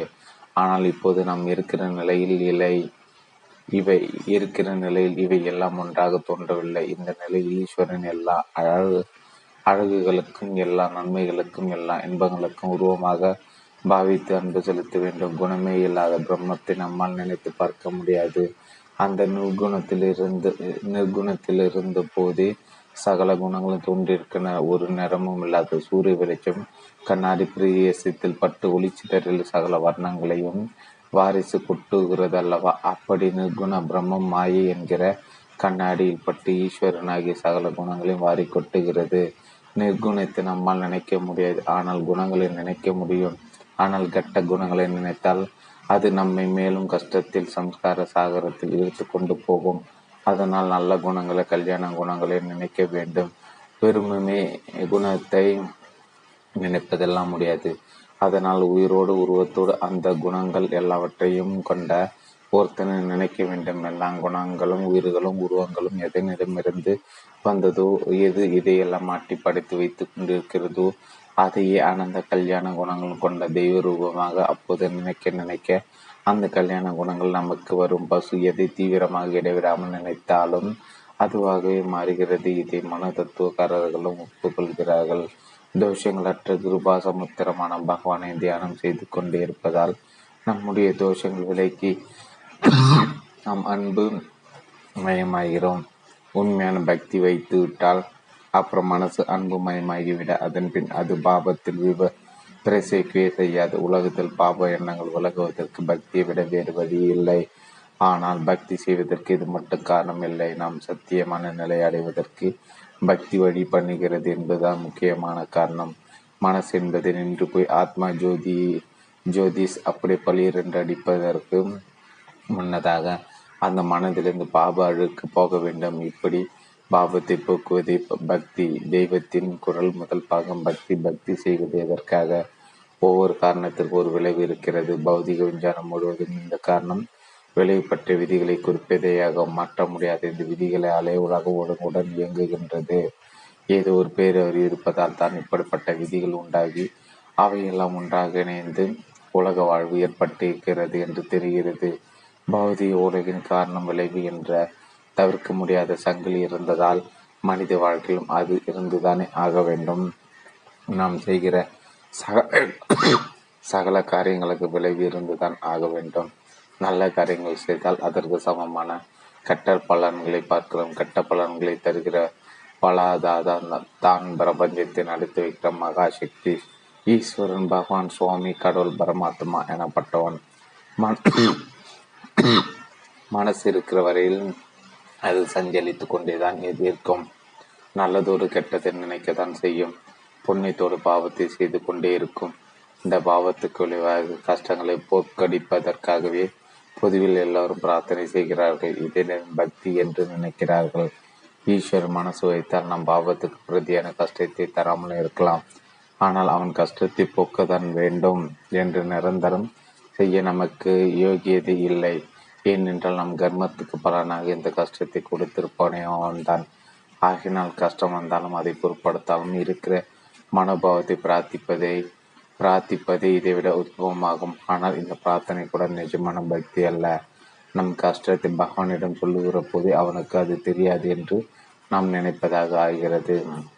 அதாவது ஈஸ்வரனுடைய எல்லாம் அறிந்த சர்வ ஞானத்துக்கு குறை உண்டாக்குகிறோம் இந்த கஷ்டத்தை போக்கு அல்லது கஷ்டத்தை பொருட்படுத்துகிற மனப்பான்மையை மாற்று என்கிற போது நாம் கேட்டுதான் அவன் ஒன்றை செய்கிறான் என்று ஆகிறது. அதாவது தானாக பெருகும் அவனது தர்ணியத்துக்கு குறை உண்டாக்கி விடுகிறோம். இப்படி ஞான சமுத்திரமாக கிருபா சமுத்திரமாக இருக்கிற ஈஸ்வரனுடைய ஞானம் கிருபை இரண்டுக்கு தோஷம் கற்பிக்கின்ற பிரார்த்தனை உண்மையான பக்தி இல்லை. ஆனால் இப்படிப்பட்ட பிரார்த்தனை மனச்சுமை தற்காலிகமாக போகு லேசாகி கொஞ்சம் சாந்தி பெறுகிறது நாமவே எல்லாம் சாதித்துவிட முடியும் என்ற அகங்காரத்தை அகங்காரத்தை விட்டு ஈஸ்வரனுடன் யாசிக்கிற அளவுக்கு எளிமை பெறுகிறோமே அது அதுவும் நல்லதான். அவனும் நம் அவனுடைய ஞானத்துக்கும் கருணைக்கும் குறை உண்டாகி உண்டாக்கியது கூட பொருட்படுத்தலாம். நம் கர்மாவையும் மீதி பிரார்த்தனை நிறைவேற்றினாலும் நிறைவேற்றலாம். ஆனால் ஒரு கஷ்டம் போனால் இன்னொரு கஷ்டம் என்று லோக வாழ்க்கையில் வந்து கொண்டேதான் இருக்கும். ஆகையால் லௌகிமான கஷ்டம் நிவர்த்தியத்துக்காக பிரார்த்தனை பண்ணுவதற்கு முடிவே இராது. நீ எப்படி விட்டாயோ அப்படியே ஆகட்டும் என்று சரணகதி செய்வதன் பக்தி. தனக்கென்று எதுவுமே இல்லாவிட்டால் மனசின் அழுக்குகள் நீங்கி அது கண்ணாடி மாதிரி சுத்தமாக இருக்கும்.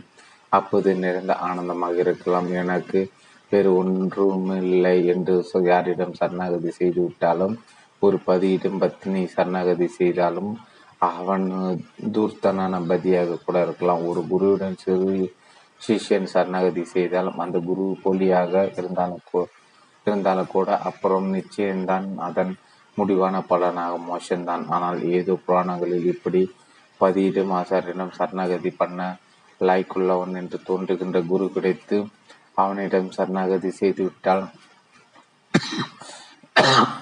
அப்புறம் சுவாமியை கூட வேண்டாம் தான் ஆனால் வாஸ்தவத்தில் நிஜமாகவே திரிபுவனங்களும் எஜமானனாக எல்லாம் தன் சொத்தாக கொண்டுள்ள சுவாமியிடம் தான் நம்மால் கொஞ்சத்தில் கொஞ்சமாவது எல்லாம் உன்னுடமே எனக்கென்று ஒன்றுமில்லை என்று சன்னகதி செய்து அதனால் நிம்மதி பெற முடிகிறது. பக்தி தெய்வத்திற்கு இன்னொரு முக்கியமான காரணம் அன்பு செலுத்தாமல் வாழ்ந்தால் ஆனந்தமே இல்லை. அன்பினாலோ உள்ள ஆனந்தம் வேறு எதிலும் இல்லை என்று அனுபவத்தில் தெரிகிறது. ஆனால் நம்மிடம் நாம் யாரிடம் அன்பு வைத்தாலும் என்று ஒரு நாள் ஒன்று நாம் அவரை விட்டு பிரிகிறோம். இல்லாவிட்டால் அவர் நம்மை விட்டு பிரி பிரிகிறார். ஆனந்த ஹேதுவாக இருந்த அன்பு அனைத்தும் அழுகை மாய மயமாகி விடுகிறது. நம்மை விட்டு பிரியாத ஒரே சாஸ்வதமான வஸ்து ஈஸ்வரன் தான். அவனிடம் அன்பு வைத்துவிட்டால் இந்த அன்பு என்று சாஸ்வதமாக ஆனந்தம் தந்து கொண்டே இருக்கும்.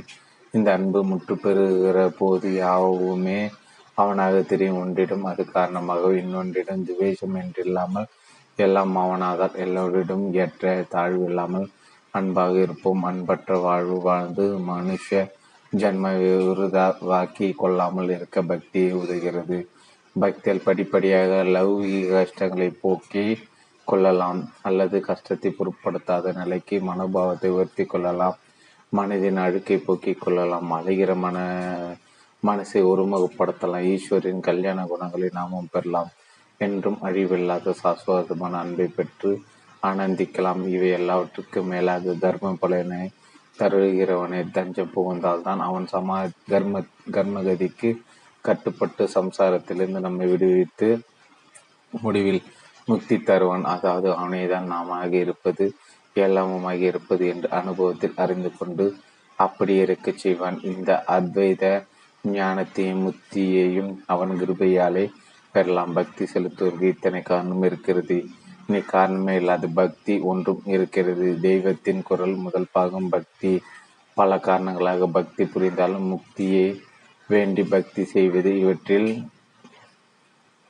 சிரேஷ்டையாகும். பல காரணங்களால் பக்தி புரிந்தாலும் முக்தி வேண்டி பக்தி செய்வது இவற்றில் சிரேஷ்டே சிரேஷ்டே சிரேஷ்டமாகும். ஞானத்தினால் தான் நேரடியாக முக்தி கிடைக்கும். ஈஸ்வர உபாசனையாக பக்தியல் அல்ல என்பது ஸ்ரீ சங்கரர் முதல் அத்வைத ஆசிரியர்களின் கருத்து. முக்தி என்றால் என்ன? விடுபடுவது என்று அர்த்தம். விடுபடுவதை தான் தமிழிலும் வீடு என்று சுருக்கி சொல்கிறார்கள். எதிலிருந்து விடுபடுவது? சம்சாத்திலிருந்து விடுபடுவதுதான் முக்தி. மறுபடி மறுபடி பிறந்து கொண்டும் செத்து கொண்டும் இல்லாமல் நித்தியமான சத்திய நிலை அடைவதுதான் முக்தி. மனசு ஒன்று ஒன்று இருப்பதால் தான் சம்சார பந்தம் தெரிகிறது. மனசு மறைந்தால் பந்தத்திலிருந்து விடுதலை ரூபம் குணம் இவை இருக்கிற வரையில் இவற்றை அனுபவிக்கிற மனசும் இருக்கத்தான் செய்யும். பக்தி செலுத்துகிற போது ஈஸ்வரனுடைய ரூபம் குணம் எல்லாவற்றையும் மனசினால் அனுபவிக்கிறோம். பக்தி நிலையிலும் பலவிதமான உணர்ச்சிகள் பரவசம் ஆனந்தம் அழுகை எல்லாம் இருக்கத்தான் செய்கின்றன. மனசு அதற்கு ஆதாரமான வஸ்தில் கரைந்து போய் அந்த ஆதார வஸ்து மட்டும் நிற்கும் போதுதான் எந்த மாறுதலும் இல்லாத சாந்த நிலை முக்தி அல்லது மோட்ச நிலை சித்திக்கிறது.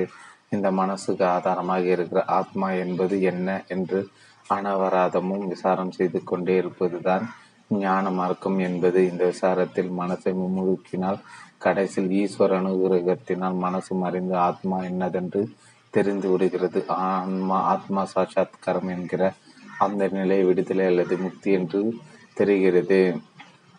ஆனால் கோபாலகிருஷ்ணன் பாரதியார் பக்தி பண்ணி கொண்டிருந்தால் முக்தி பெறலாம் என்று பாடுகிறார். வைகுண்டத்துக்கு போவதான் முக்தி கைலாசுக்கு போவதான் முக்தி என்பவர்களைப் போல் இவர் சொல்லவில்லை. அந்தந்த தேவதைகளிடம் பக்தி செலுத்தினார் அதற்குரிய லோகத்துக்கு வைகுண்டம் கைலாசம் போன்றவற்றுக்கு செல்லலாம். துவைதிகளும் விஷ்ட வைதிகளும் இதையே முக்தி என்பார்கள். ஆனால் இங்கே ஈஸ்வரன் பக்தன் என்கிற பேதமும் அதை அனுபவிக்கிற மனசின் ஆட்டமும் இருக்கத்தான் செய்யும். எல்லாம் ஒன்றுபட்டு போகிற அத்வைத முக்தி வேறானது. கோபாலகிருஷ்ணன் பாரதியர் அத்வைதியாக இருந்தும் இப்படி பாடுகிறார். அவர் மட்டுமில்லை ஞானம்தான் முக்திக்கு நேர் சாதனம் என்று சொன்ன அத்வைத பரமச்சாரியான சங்கரரை நிறைய நிறைய பக்தி சோஸ்திரம் செய்திருக்கிறார். சேஷாத்திரடனும் திருத்தாடனும் செய்திருக்கிறார். ஷண்மத ஸ்தாபனம் என்று ஆறு வித மூர்த்திகளின் வழிபாட்டு நிலை நாட்டியிருக்கிறார். அவருடைய மடத்தில் வந்துள்ள நாங்களும் மணிக்கணக்காக மூர்த்தி பூஜை பண்ணுகிறோம். இது ஏன் ஆத்மா எப்படி இருக்கும் என்று மனசுக்கு தெரியாது. மனசே ஆத்மாவிலிருந்து தான் முளைத்திருக்கிறது. எனவே இந்த மனசால் ஆத்மாவை எப்படி அளக்க முடியும்? மனசு மறைந்தால் தான் ஆத்மா ஸ்வரூபம் என்று பிரகாசிக்கிறது. ஆனால் நம் மனசோ அலை பாய்ந்தபடிதான் இருக்கிறது. எனவே முதலில் பல திசையில் போகிற சிந்தனை ஒருமுகப்படுத்த வேண்டும். இதற்கு தான் பக்தி வழியாக வைத்திருக்கிறார்கள். உலக விஷயங்கள் மனசை நானா திசையின் சிதறடிப்பவை. ஆனால் ஈஸ்வரனை சிந்திக்க சிந்திக்க மனசு அவன் ஒருவனிடம் குவிந்து தயலை தாரையாக அதாவது எண்ணெய் பிசிறு இல்லாமல் கம்பியாய் ஒழுகுவது போல அவனிடமே ஒழு ஒருமுகப்படுகிறது மனசு ஒருமுகப்படுகிற இந்த நிலை முற்ற முற்ற மனசை மறைந்து போக தொடங்கும். இவ்விதமாக ஞானத்துக்கு பக்தி துணை புரியும். இதனால் தான் ஸ்ரீ சங்கர பகவத் பாவதர்கள் பக்தியை ஞானத்துக்கு படியாக வைத்தார்கள். ஆத்மா சாஷாத்கரம் என்கிற முக்தி செத்து போன பின் எங்கேயோ போய் அடைகிற நிலை இல்லை. எப்போதும் ஆத்மா இருந்து கொண்டேதான் இருக்கிறது. அது இல்லாவிட்டால் நம் சரீர யாத்திரை எது? ஆகையால் இந்த சரீரம் இருக்கிற போது ஆத்மாவை அனுபவிப்பதற்கான முக்தி அடைந்த பின் நம்முடன் உயிர் வாழ்கிற பிரம்ம ஞானியை தான் ஜீவன் முக்தன் என்கிறோம். இப்படிப்பட்ட பிரம்ம ஞானிகளும் சிலர் பக்தர்களாக இருந்திருக்கிறார்கள். அதாவது பிரம்மத்தின் ஏதாவது ஒரு தேவ தேவதா ரூபத்தில் எல்லை இல்லாத அன்பை வைத்திருக்கிறார்கள். இவர்களுடைய பக்தி தான் காரணமில்லாத பக்தி. பக்தி செய்வதால் இவர்கள் பெறக்கூட பயன் ஏதுமில்லை ஏனெனில் வாழ்க்கை பயன்களில் எதற்கு மேலாக ஏதுமில்லையோ அந்த முக்தி நிலை இவர்களுக்கு சித்தித்து விட்டது. அதற்கு மேலாக அடைய வேண்டியது என்ன இருக்கிறது? இருந்தாலும் ஈஸ்வரனாக தோன்றுகின்ற பிரம்மத்தின் லீலா சக்தியை இவர்கள் ரசித்து கொண்டு அற்புத லீலை செய்கிற அந்த ஈஸ்வரன் ஓர் இஷ்டமூர்த்தியாக கண்டு அதனிடம் காரணம் இல்லாத பிரதி பிரயோஜனமே எதிர்பாராத உத்தமான அன்பை பொழிகிறார்கள். மோட்சம்க்கும் வேண்டும் என்ற பிரயோஜனத்தை கூட ஜீவன் முக்தன் எதிர்பார்க்க அவசியமில்லையே. இந்த பக்தி தன் பிறவியிலிருந்து பிரம்ம நிஷ்ட சுகர் அகினி துகி ப துகி பக்தி என்கிறார் தேகது என்றால் காரணம் காரணமே இல்லாதது. அது கைதூகி இது முக்தி வந்ததற்கு பிந்தேவி நிலையில் உள்ள பக்தி. தெய்வத்தின் குரல் மோதல் பாகம் பக்தி. ஒரு தகப்பனார் இருக்கிறார். தன் பெண்ணுக்கு நல்ல வரனாக பார்த்து கல்யாணம் செய்ய வேண்டும் என்று அழைக்கிறார். வரன் கிடைக்கிறான். கல்யாணம் நிச்சயிக்கிறது கல்யாணம் பெண்ணை மாப்பிள்ளை அழைத்து கொண்டு போய் விட போகிறான். கன்னிகா தானம் செய்கிற போது தகப்பனார் மனசு இப்படி இருக்கும்? பெண்ணுக்கு நல்ல நல்ல வரன் கிடைத்தது என்ற சந்தோஷம் இருக்கு. இரு ஒரு பக்கம் இருக்கத்தான் செய்யும். ஆனால் அதை அமுக்கி விடுகிற மாதிரி இத்தனை காலம் வளர்த்த பெண் நம்மை விட்டு போகிறாளே என்ற துக்கம்தான் அதிகமாக இருக்கும்.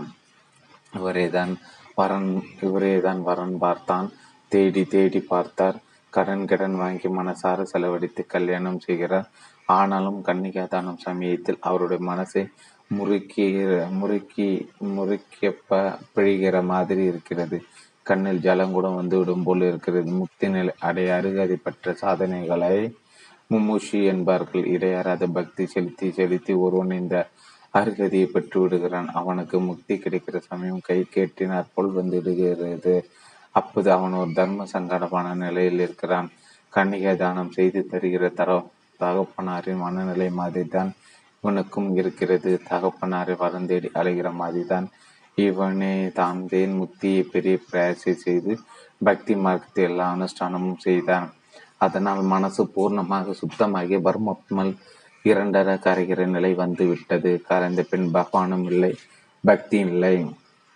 மணப்பெண்ணை வரனுக்கு கொடுக்கிற தகப்பனாருக்கு அழுகி வருகிற மாதிரி மணப்பெண்ணை பரமாத்மாக தம் தம் செய்கிற மும்மூச்சுக்கும் பெரிய துக்கம் உண்டாகிறது. இந்த துக்கத்தை சோ சோ சூலோகத்தில் வெளியிடுகிறார் ஒரு கவி.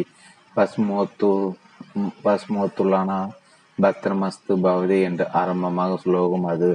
பரமேஸ்வரியின் பக்தியில் மகிழ்ந்து என்னை மோட்சத்தில் சேர்க்க இனிமேல் நான் விபூதி பூசிக்கொண்டு உத்தராட்சம் போட்டுக்கொண்டும் பூஜை ஜபம் முதலிய படிகள் ஏறி போக வேண்டியதில்லை. ஏன் விபூதியை போய் வா?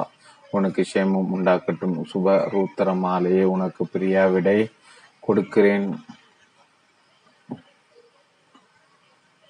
ஏ விபூதியை போய் வா? உனக்கு சேமம் உண்டாக்கட்டும். கபமான சுருத்திர மாலை உனக்கு பிரியா விடை கொடுக்கிறேன். ஆ பக்தி மார்க்க படிக்கட்டுகளை உங்களையும் விட்டு விடுகிறேன். என பக்தி பகவத் குண அனுபவம் என்கிற ஆனந்த பிரபஞ்சத்தை தந்த உங்களை எல்லாம் சிதைத்து போடுகிற மோட்சம் என்கிற மகா மோகத்தில் தோய்ந்து போகிறேன் என்கிறார். மோகத்தை போக்குதான் மோட்சம். ஆனால் பக்தி இன்பத்தையும் அதற்கான சமக்கிரியைகளையும் கைவிட்டு மோட்சம் பெற வேண்டும் என்கிற போது இந்த பரம பக்தருக்கு மோட்சமே மோகமாக தோன்றுகிறது. இதேபோல் கிருஷ்ணா கர்ணா கர்ணாமிரதத்திலும் ஒரு ஸ்லோகம் இருக்கிறது. பக்தி முற்ற கர்மம் நசுகிறது. பற்றியது இந்த ஸ்லோகம். சத்யா யாவந்தன பத்ருமஸ்து பவதே என்று ஆரம்பிக்கும் போது அது கிருஷ்ணா பக்தி அதிகமான ஆக லீலாசுரால் சந்தியா வந்தனம் பித்ரு தர்ப்பணம் ஆகிய கர்மனுஷ்டானங்களை கூட செய்ய முடியவில்லை. அவற்றிலிருந்து பிரியா விடை பெறுகிறார். முதல் நிலையில் அவருக்கான கர்மத்தை சாஸ்திர பிரகாரம் இது வேண்டுமோ வேண்டாமோ என்று எது கேள்வி கேட்காமல் அனுஷ்டிக்க வேண்டும். இதனால் மனதில் வெறுப்பு குறைகிறது சித்த சுத்தி ஏற்படுகிறது. அழுக்கு நீங்க மன ஈஸ்வரனிடம் அதிகமாக ஈடுபட்டு ஒருமுகமாக தொடங்குகிறது. இதுதான் பக்தியின் இரண்டாம் நிலை. பக்தி முற்றும் போது ஞானம் சித்திக்கிறது. இது இறுதி நிலை. கர்மத்தையோ பக்தியை நாம விட வேண்டியதில்லை. பழுத்த பழம் தானாக காம்பிலிருந்து விடுபடுகிற மாதிரி கர்ம பக்தி எல்லாம் அதுவும் பூர்ணமடைந்தவுடன் தாமாகவே நழுவி போகும் பக்தி விட்டு நேராக முக்திக்கு நாம் முயற்சி பண்ண வேண்டும் என்பது இல்லை. பக்தி பண்ணி கொண்டிருந்தால் இப்போது அதுவே தானாக முக்திக்கு அழைத்து போகும். எனவே முக்தி வேண்டும் என்று பிரார்த்திக்காமல் பக்தி வேண்டும் என்று வேண்டிக் கொண்டிருந்தால் போதும். கோபாலகிருஷ்ணன் பாரதியார் சொன்னபடி பக்தி பண்ணி கொண்டிருந்தால் முக்தி பெறலாமே. தெய்வகத்தின் குரல் முதல் பாகம் பக்தி என்னையே எனக்கு கொடு. உண்மையான பக்தன் ஒருவன் பரமேஸ்வரனுக்கு பூஜை செய்ய விரும்புகிறான். உடனே அவனுக்கு ஒரு பெரிய சந்தேகம் வந்து விடுகிறது. ஈஸ்வரனிடம் கேட்கிறான் ஈஸ்வரா நான் உனக்கு உபச்சாரம் செய்வதாக நினைத்து பூஜை செய்தாலும் உண்மையில் அபச்சாரம் செய்வதாக தோன்றுகிறது. திருவுலகம் வியப்பத்த உன் திருவடியை நான் ஒரு உத்தராணி தீர்த்தத்தால் அலம்ப முடியுமா? விசுவாச விசுவாசகரமான உன் சரீரத்திற்கு இந்த சிறிய வஸ்திரத்தை கட்டி மூட முடியுமா? உனக்கு நமஸ்காரம் பண்ணினால் என் காலை எந்த பக்கம் நீட்டினால் நீ தான் இருக்கிறாய்? ஆனபடியால் உனக்கு நேரே காலை நீட்டிய தோஷம் அல்லவா எனக்கு ஏற்படுகிறது? சரி பூஜை வேண்டாம் என்று பிரார்த்தனை செய்ய பார்த்தால் எல்லாம் அறிந்த சர்வ சர்வக்யான உன்னிடம் பிரார்த்தித்து பிரார்த்தித்தப்படும் அவச்சாரமாக அல்லவா இருக்கிறது? பிரார்த்தனை என்றால் உனக்கு தெரியாதவற்றை நான் கேட்பதற்காதானே ஆகும். நீ சர்வஞ்சன் என்பதற்கு என் பிரார்த்தனை குறைவு உண்டாக்குகிறது. இருந்தாலும் பிரார்த்தனை செய்ய வேண்டும் என்ற எண்ணம் தோன்று அளவுக்கு நான் குறை உள்ளவனாகவே இருக்கதானே செய்கிறேன்.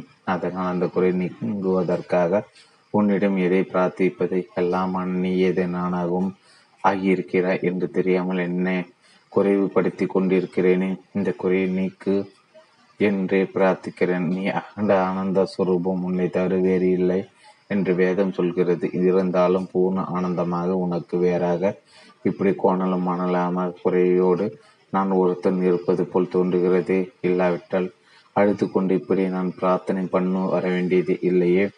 இப்படி நான் உனக்கு வேறாக இருப்பதாக தோன்றுவதே. போக்கொடி போக்கினால் நீதான் எல்லாமும் நீதான் நானும். அதாவது நான் தான் எல்லாமும் என்றாகும். அதாவது உன்னிடம் நான் இதை கொடு அதை கொடு என்று வெளி வஸ்துகளை கேட்கவில்லை. என்னே எனக்கு கொடு என்று பிரார்த்திக்கிறேன். இப்படி சொல்கிறார் அந்த பக்தர். இந்த இந்த ரீதியிலே சிவ மானசிக பூஜை என்ற ஸ்தோத்திரத்தில் பிரார்த்திக்கிறார். ஸ்ரீ சதா சிவ பிரமேந்திரர் மஹியம் தேஹி சா பகவான். மதிவ மேவ ஸ்வரூபம் ஆனந்தம் என் ஆனந்த ஸ்வரூபத்தை எனக்கு கொடு என்கிறார். இப்போது நாம் எல்லோரும் நம் நிஜ ஸ்வரூபத்தை விட்டுவிட்டு வேஷத்தில் இருக்கிறோம். நமக்கு வேண்டியவர்களை விட்டு வைத்தால் தவிக்கிறோமே. நம்மையே விட்டு விடுவதற்கு எவ்வளவு தவிக்க வேண்டும்? நம் ஆனந்த ஆத்மா ஸ்வரூபத்தோடு அதுவே நாம எப்போது கலக்கப் போகிறோம்? என்ற தவிப்பும் அதை பற்றி நினைப்போம் நமக்கு சதா இருக்க வேண்டும். பரமாத்மாவுடன் கலப்பதற்காக இப்படி சகிக்க முடியாமல் தவிப்புதான் உண்மையான பிரேமை. அந்த பிரேமைக்கு தான் பக்தி என்று பெயர் இதற்கு முதல் படியாக வெளி பூஜை கோயில் வழிபாடு எல்லாம் வேண்டியிருக்கிறது. உலக நினைப்பு ஓயாத காரியமாக இருப்பவர்களுக்கு ஆரம்பத்தில் இவைதான் பரமாத்மா பரமாத்மா நினைக்க சாதனங்களாகும். இந்த கட்டத்தில் சுவாமி கோயில் மட்டுமின்றி எல்லா இடத்திலும் வியப்பித்திருக்கிறார். நாம கூட அவரே தான் என்று நாம் உணராவிட்டாலும் பரவாயில்லை. மூல விக்கிரகத்தில் தான் சுவாமி இருக்கிறார் என்று நினைத்து கோயில் தூணிலே நம் பிரசாத கையை துடைத்து விட்டு வந்தாலும் பாதகமில்லை. மூல விக்கிரகத்திலாவது சுவாமி இருக்கிறார் என்று பயப்பட்டு அங்கே துடைக்காத அளவிற்கு வந்துகிறோம் வந்து இருக்கிறோம் அல்லவா? சுவாமியே இல்லவே இல்லை என்று நினைக்காமல் எங்கோ ஒரு இடத்திலாவது சுவாமி இருக்கிறார் என்ற பயபக்தியுடன் ஆரம்பித்தாலே போதும். சிரத்தை தாழாமல் நம்பிக்கை மாறாமல் அப்பியாசம் செய்து கொண்டே இருந்தால் நாலாவட்டத்தில் சுவாமி எங்கும் இருக்கிறார் எல்லாமாக இருக்கிறார் என்பது புத்திக்கு புரியும் புத்திக்கு புரிவது அனு அனுபவமாக ஆவதற்கு என்னை எனக்கு கொடு என்று பிரார்த்தித்து கொண்டிரு கொண்டிருக்க வேண்டும். ஞானம்பிகை கிருபை செய்வாள். தெய்வத்தின் குரல் முதல் பாகம் பக்தி பக்தனாகி இருப்பவனும் பகவான் தான் என்ற உணர்வோடு சாராம்சத்தில் அவன் வேறு தான் வேறு அல்ல என்ற அனுபவ ஞானத்தோடு ஈஸ்வரன் பக்தியோடு அனுபவித்த அத்வைத ஞானிகள் பலர் இருந்திருக்கிறார்கள். மதுசூதனா சரஸ்வதி அப்பையப்பா தீஷிதர் சதா பிரம்மேந்திரர் பகவத் நாம பேதேந்திரல் ஆகிய பிரம்ம ஞானிகள் இவ்விதத்திலே பக்தி செய்திருக்கிறார்கள். நிர்குணமாக இருக்கிற பிரம்மத்துக்கும் ஆனந்த கல்யாண குணம் கொண்ட ஈஸ்வரருக்கும் இடையே இவர்கள் எந்த பேதமும் காணவில்லை. நிர்குணமாக நிஷ்கலமாக வந்த வஸ்துவை யோகிகள் தியானத்தில் அனுபவிக்கிறார்களே. அதையே யமுன தீரத்தின் மணல் வெளியே நீல ஜோதி வெள்ளமாக ஓடி விளையாடும் கண்ணனாக நான் கண்டு மகிழ்கிறேன் என்கிறார் மது சூதன சரஸ்வதி. ஞானிகள் எல்லா தெய்வ வடிவங்களும் ஒன்றேன பிரம்மம்தான் என்று கண்டு கொண்டவர்கள் என்றாலும் அவற்றில் பூர்வ காலத்தில் தங்கள் மனதை கவர்ந்த ஒரு ரூபத்தில் ஞானம் வந்த பின்னும் விசேஷ பக்தி செலுத்தினார்கள். அத்வைத ஞான சமுத்திரமான சங்கரர் பகவத்பாதர்கள் அத்தனை தெய்வங்களையும் பிரம்ம ஸ்வரூபங்களாக வைத்து சுதத்திரம் செய்திருக்கிறார்கள். அத்வைத ஞான சமுத்திரம் பகவத்பாதர்கள் சிவானந்தா லகரியில் வெகு ஆழமாக வர்ணித்துக்கிறார் ஐந்து உதாரணங்களை கொடுத்து வர்ணித்துக்கிறார் அழிஞ்சில் விதை எப்படி தாய்மாரத்துடன் ஒட்டிக்கொள்கிறதோ ஊசி எப்படி காந்தத்தால் கவரப்படுகிறதோ பதிவிரதி எப்படி தன் பதியின் நினைவுகளை ஆழ்ந்திருக்கிறாளோ கொடி எப்படி மரத்தை தழுவி வளர்கிறதோ நதி எப்படி சமூகத்தில் கலக்கிறதோ அப்படியே பசுபதியின் பாதார விந்தங்களில் சதா சர்வ காலமும் மனத்தை அமிழ்ந்திருப்பதுதான் பக்தி என்பது என்கிறார் ஸ்ரீ ஆச்சாரியால். அங்கோலம் நிஜ பீஜ என்கிற ஸ்லோகம். எருஞ்சில் என்று மரம் உண்டாம் அதன் காய் முற்றிடும் பூமியில் விழுந்து உடையும். ஏறு ஏறு அழிஞ்சல் என்ற மரம் உண்டாம். அதன் காய் முற்றியுடன் பூமியில் விழுந்து உடையும். ஏறு அழிஞ்சல் மரம் உண்டாம். அதன் காய் முற்றியுடன் பூமியில் விழுந்து உடையும். உடன் உள் இருக்கிற விதைகள் ஏதோ ஒரு ஆகர்ஷண சக்தியால் நகர்ந்து நகர்ந்து மீண்டும் தாய் மரத்தோடையே ஒட்டிக்கொள்ளும். ஒட்டி கொண்ட பின் மூலமான மரத்துக்குள்ளே மறைந்துவிடும் என்கிறார்கள். பகவானிடமிருந்து பிரிந்து வந்திருக்கின்ற நாம் நாம் இப்படி எப்போதும் அவன் பக்கமாக நகர்ந்து நகர்ந்து போய் ஏறு அழிஞ்சல் என்ற மரம் உண்டாம். அதன் காய் முற்றியுடன் பூமியில் விழுந்து உடையும் உடன் உள் இருக்கிற விதைகள் ஏதோ ஆகர்ஷண சக்தியில் நகர்ந்து நகர்ந்து வந்து மீண்டும் தாய் மரத்தோடையே ஒட்டிக்கொள்ளும் ஒட்டிக்கொண்ட பின் மூலமான மரத்துக்குள்ளே மறைந்துவிடும் என்கிறார்கள்.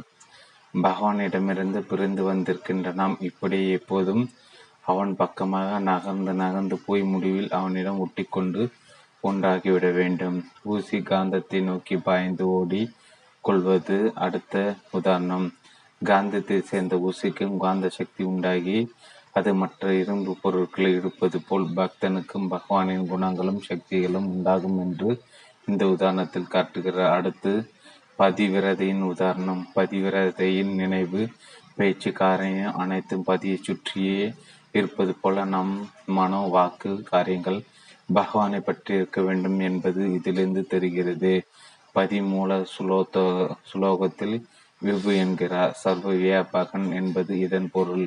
இதனால் பகவானை ஏதோ ஒரு இடத்தில் மட்டும் இல்லாமல் எங்குமாக எல்லாமாக இருப்பதாக பாவிக்க வேண்டும் என்று உணர்த்துகிறார் அடுத்தபடியாக கொடியின் உதாரணம் கொழு கொம்பை சுற்றி கொள்கிற கொடியை நாம் சிறிது விலக்கி பார்த்து பிரித்துவிட்டால் கூட அது படாத பாடுபட்டு கொஞ்ச நேரத்திலே மறுபடியும் கொம்பை வளைத்து சுற்றி கொண்டு விடும்.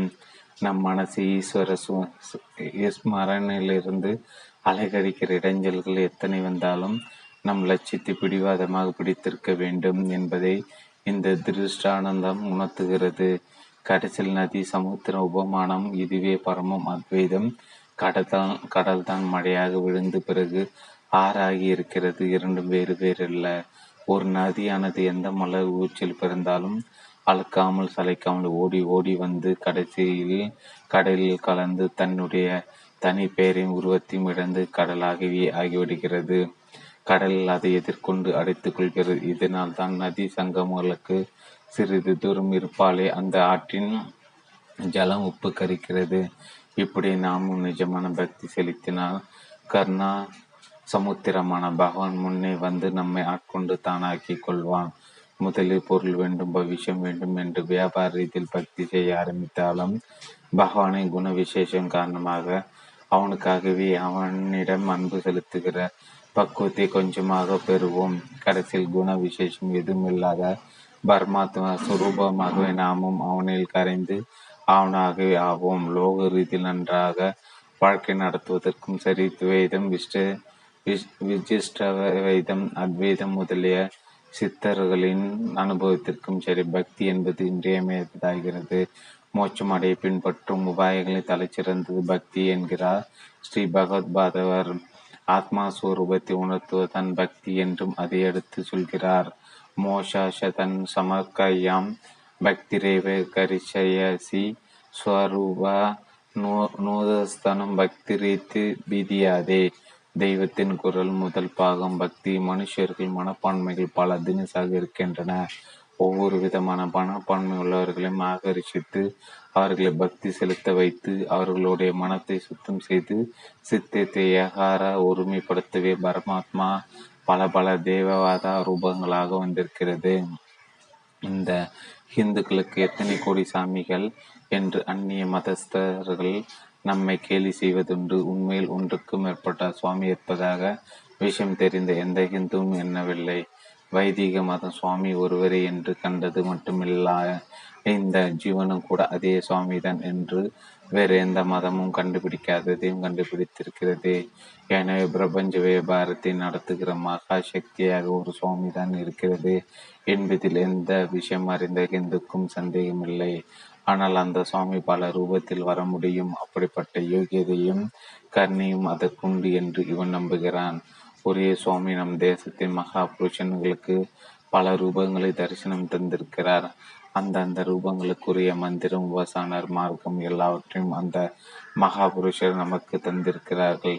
இவற்றை முறைப்படி அனுசரித்தால் நாமும் அந்த தேவதையின் அனுகிரகத்தை பெற முடியும்.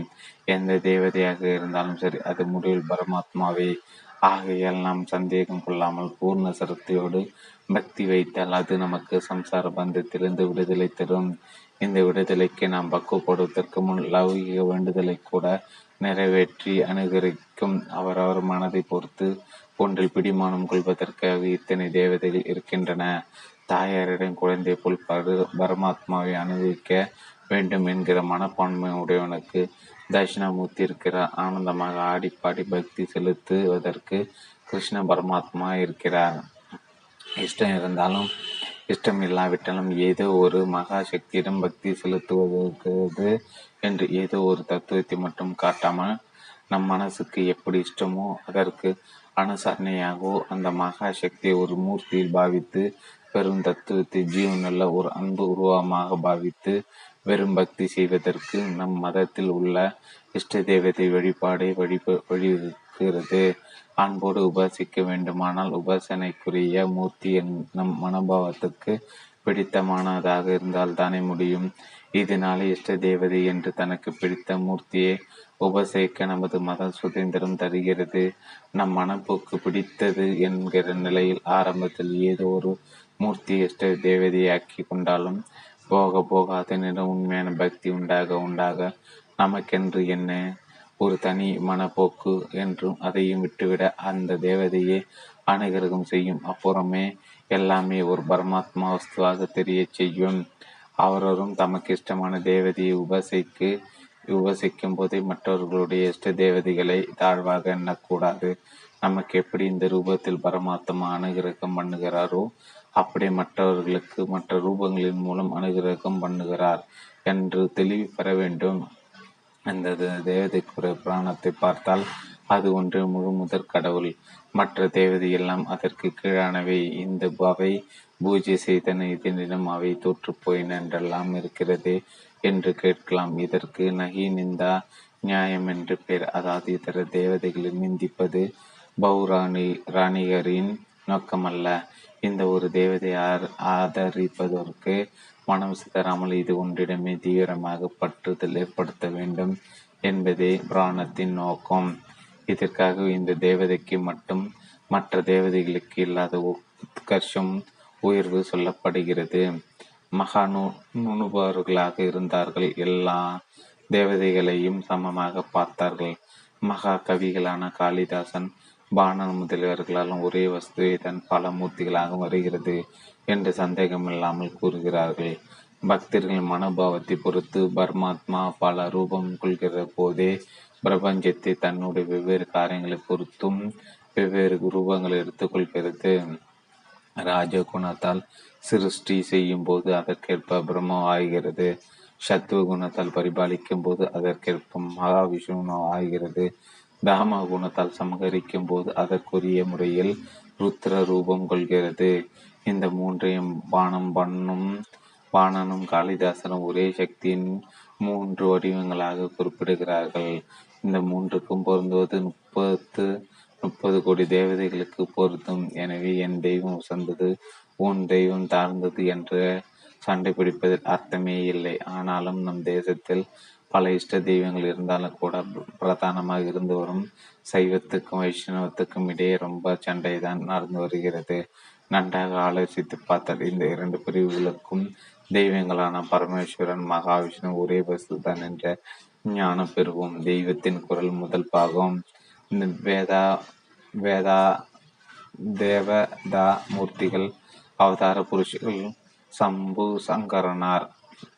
யோகம் என்றால் சேர்க்கை என்ற அர்த்தம். ஜீவனானவன் பேதமற்று பிராமணனான பரமாத்மாவுடன் சேர்ந்து விடுவதுதான் யோகம். பலனில் பற்றில்லாமல் நிஷ்காமியா கர்மம் செய்து அதன் மூலம் மனசு ஒருமுகப்பட்டு ஈஸ்வர அனுகிரகமும் பெற்றால் இறுதியில் இந்த அபேதமான யோக நிலையை அடையலாம். வேதத்தின் பரம தாத்பரியம் இதுவே. ஸ்ரீகிருஷ்ண பகவான் அர்ஜுனனுக்கு உபதேசித்த யோகமும் இதுவே. பரம்பரையாக வந்த இந்த யோகமானது பின்னால் சிதிலமாயிற்று. அதை புனர் புனருத்தராணம் பண்ணவே வந்திருக்கிறேன் என்றார் ஸ்ரீகிருஷ்ண பகவான். பரமேஸ்வரன் வேறு கிருஷ்ணன் வேறு அல்ல. இருவருமே ஒருவரே. கீதையில் கிருஷ்ண பகவான் விஸ்வரூபம் காட்டும்போது என்னுடைய ஈஸ்வர ரூபத்தை பார் என்கிறார். பச்சமே மே ஐஸ்வரம். விஸ்வரூப தரிசனத்தில் லோகத்தை சம்காரம் செய்யும் ருத்ர ஸ்வரூபத்தை கிருஷ்ணர் காட்டினார். இவ்வாறு ஈஸ்வர அவதேயமாயிருக்க கிருஷ்ண பரமாத்ம காதில் சகத்குரு என்ற விருது உண்டு. கிருஷ்ணம் வந்தே ஜகத்தோர் ஜகத்குரும் என்ற சுலோகம் கூட உண்டு. ஜகத்குருவான ஸ்ரீ கிருஷ்ணன் பூர்வத்தில் இந்த யோகத்தை சூரியனுக்கு உபதேசித்தார்.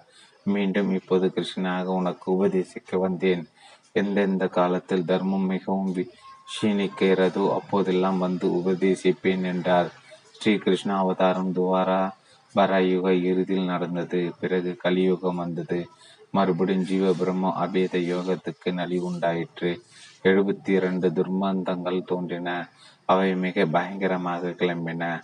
அசந்தர்ப்பவை மாணவை எல்லாமே இப்படித்தான் ஆரம்பத்தில் தடபுடலாக இருக்கும். பிறகு இருந்த இடம் தெரியாமல் போகும்.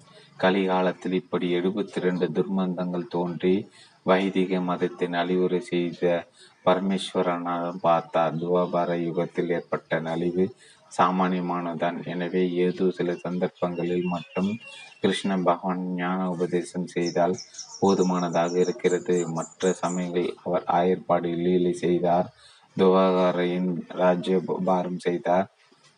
பஞ்ச பாண்டவர்களுக்கு தூது போனால் கலிகாலத்தில் இப்படி செய்தால் போதாது. அதிக இருட்டு இருப்பதால் நிறைய விளக்கு வேண்டும். ஒரு வாழ்நாள் முழுவதும் ஞான உபதேசம் ஒன்றுக்காகவே அவதாரம் செய்ய வேண்டும் என்று பரமேஸ்வரன் எண்ணினார். சர்வ வித்தைகளுக்கும் நாயகனான அந்த சதாசிவனை ஸ்ரீ ஆதிசங்கர் பகத்பாதர்களுக்கும் அவதரித்தார். ஸ்ரீ சங்கராச்சாரியர்கள் நாயகனான அந்த சதாசிவனை ஸ்ரீ ஆதிசங்கர் பகவத்பாதர்களாக அவதரித்தார். ஸ்ரீ சங்கராச்சாரியர்கள் சிவ அவதாரமே என்பதற்கு வேதத்திலே ஆதாரம் இருக்கிறது. யாஜுர்வேதத்தில் உள்ள ஸ்ரீருத்திரத்தில் யாஜுர்வேதத்தில் உள்ள ஸ்ரீருத்திரத்தில் கர்ப்பத்திக்கு நமஸ்காரம் யுத்த கேசனுக்கு நமஸ்காரம் என்று அடுத்தடுத்து வருகிறது. கபர்த்தி என்றால் ஜடதாரி என்று அர்த்தம். சிவபெருமான ஜடதாரியாக பொதுவும் காண்கிறோம். யுத்த என்றால் சோபனம் செய்து கொண்ட என்று அர்த்தம். ஸ்வயு யுத்த கேசன் என்றால் தலையை முண்டனம் செய்து கொண்டவன் என்று பொருள். ஜடதாரியான சிவன் சுவயுப்த கேசனாக இருந்தது. எப்போது ஸ்ரீ ஆதிசங்கரராக இருந்தபோது திரிகாலம் உணர்த்த வேதம் இதை முன்பே சொல்லிவிட்டது. பரமேஸ்வர மூர்த்தி ஆலமரத்தின் அடியில் தட்சிணாமூர்த்தியாக அசையாமல் இருந்தது. அதற்கு சம்பு என்று பெயர். சம்பு என்றால் நித்திய சுகம் என்ற அர்த்தம் நித்திய சுகம் உற்பத்தியாக இடமே சம்பு ஆனந்த உற்றி சம்பு. இந்த ஆனந்த உற்று அந்த இடத்திலே இருக்கும். கண் பார்ப்பதில்லை வாய் பேசுவதில்லை உடம்பு அசைவதில்லை. ஒரே நிஷ்டை சமாதி மௌனம். ஆனால் அந்த மௌனத்திலிருந்து சனாகாதி யோகிகள் மகா உபதேசம் பெற்று தாங்களும் பிரம்ம நிஷ்டை பெற்றனர். ஆனந்த ஊற்றை தேடி போய் இவர்கள் அதை குமுண்டு குடித்தார்கள். மௌனம்தான் இவர்கள் பெற்ற மகா உபதேசம். அப்படி தேடி போகாத நமக்காக அந்த உத்கிருஷ்டமான மௌன நிலையை விட்டு ஜகத்குரு ஆதி சங்கர பகவத் பாதராக வந்தார். பரமேஸ்வரன் பதிவிரத ரத்தினமாக ஊர்த்திருக்கிறாள். அவள் குரலை கூட யாரும் கெட்டதில்லை. அவள் வெளியில் வந்து யாரும் பார்த்ததில் பார்த்ததில்லை. அவர்களுடைய குழந்தை கிணற்றில் விழுந்து விடுகிறது. அப்போது அவள் வீட்டு விட்டு வெளியே வந்து கட்டு கூப்பாடு போடுகிறாள். அது போலவே தட்சிணாமூர்த்தியாக இருந்த பரமேஸ்வரன் கலியில் தமது குழந்தைகளான ஜனங்கள் பாவ கூடியில் விழுவதை பார்த்தா தான் மௌன உபதேச சம்புவாக ஆனந்த ஊற்றாக இருந்தால் இந்த யுகத்தில் பிரயோஜனம் இல்லை ஊற்றி தேடி யாரும் வரமாட்டார்கள். எனவே அந்த ஆனந்தமே ஜனங்களை தேடி போக வேண்டும்.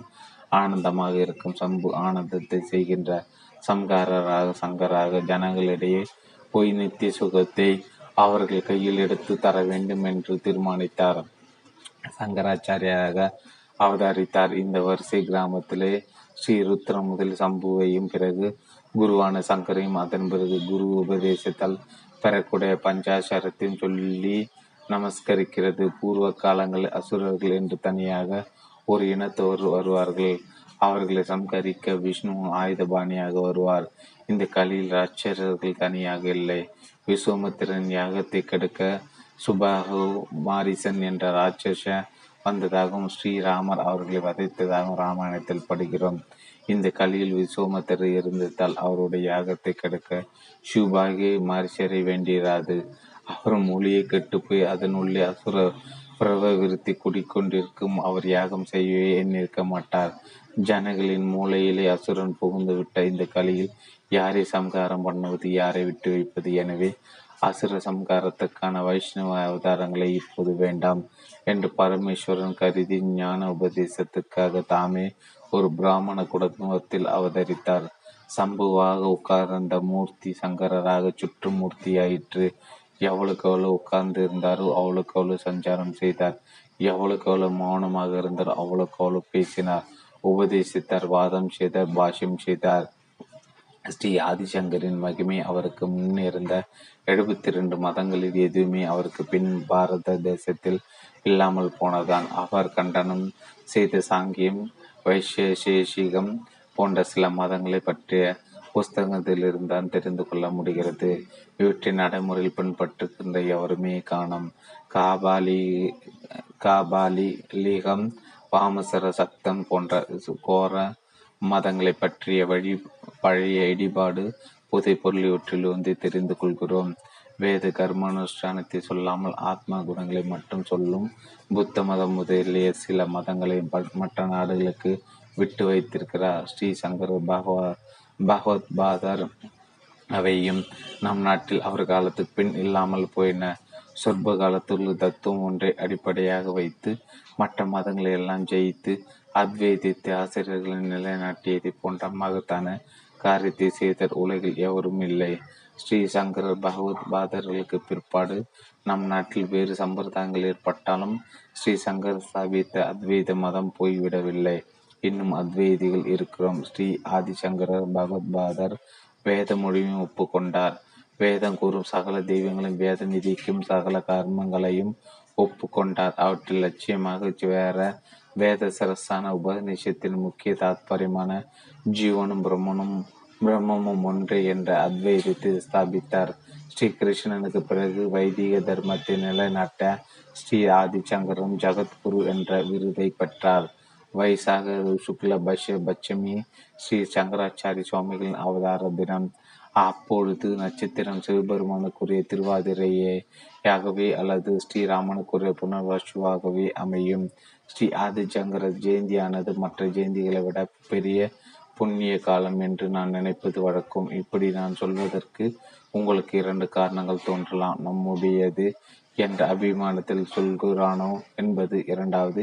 இந்த இரண்டும் இல்லாமல் வேறு ஒரு முக்கியமான காரணத்தாலே ஸ்ரீ சங்கர ஜெயந்தி சர்வ உத் உத்கிருஷ்ட கிருஷ்டமான புண்ணிய காலம் என்கிறேன். அது என்ன காரணம்?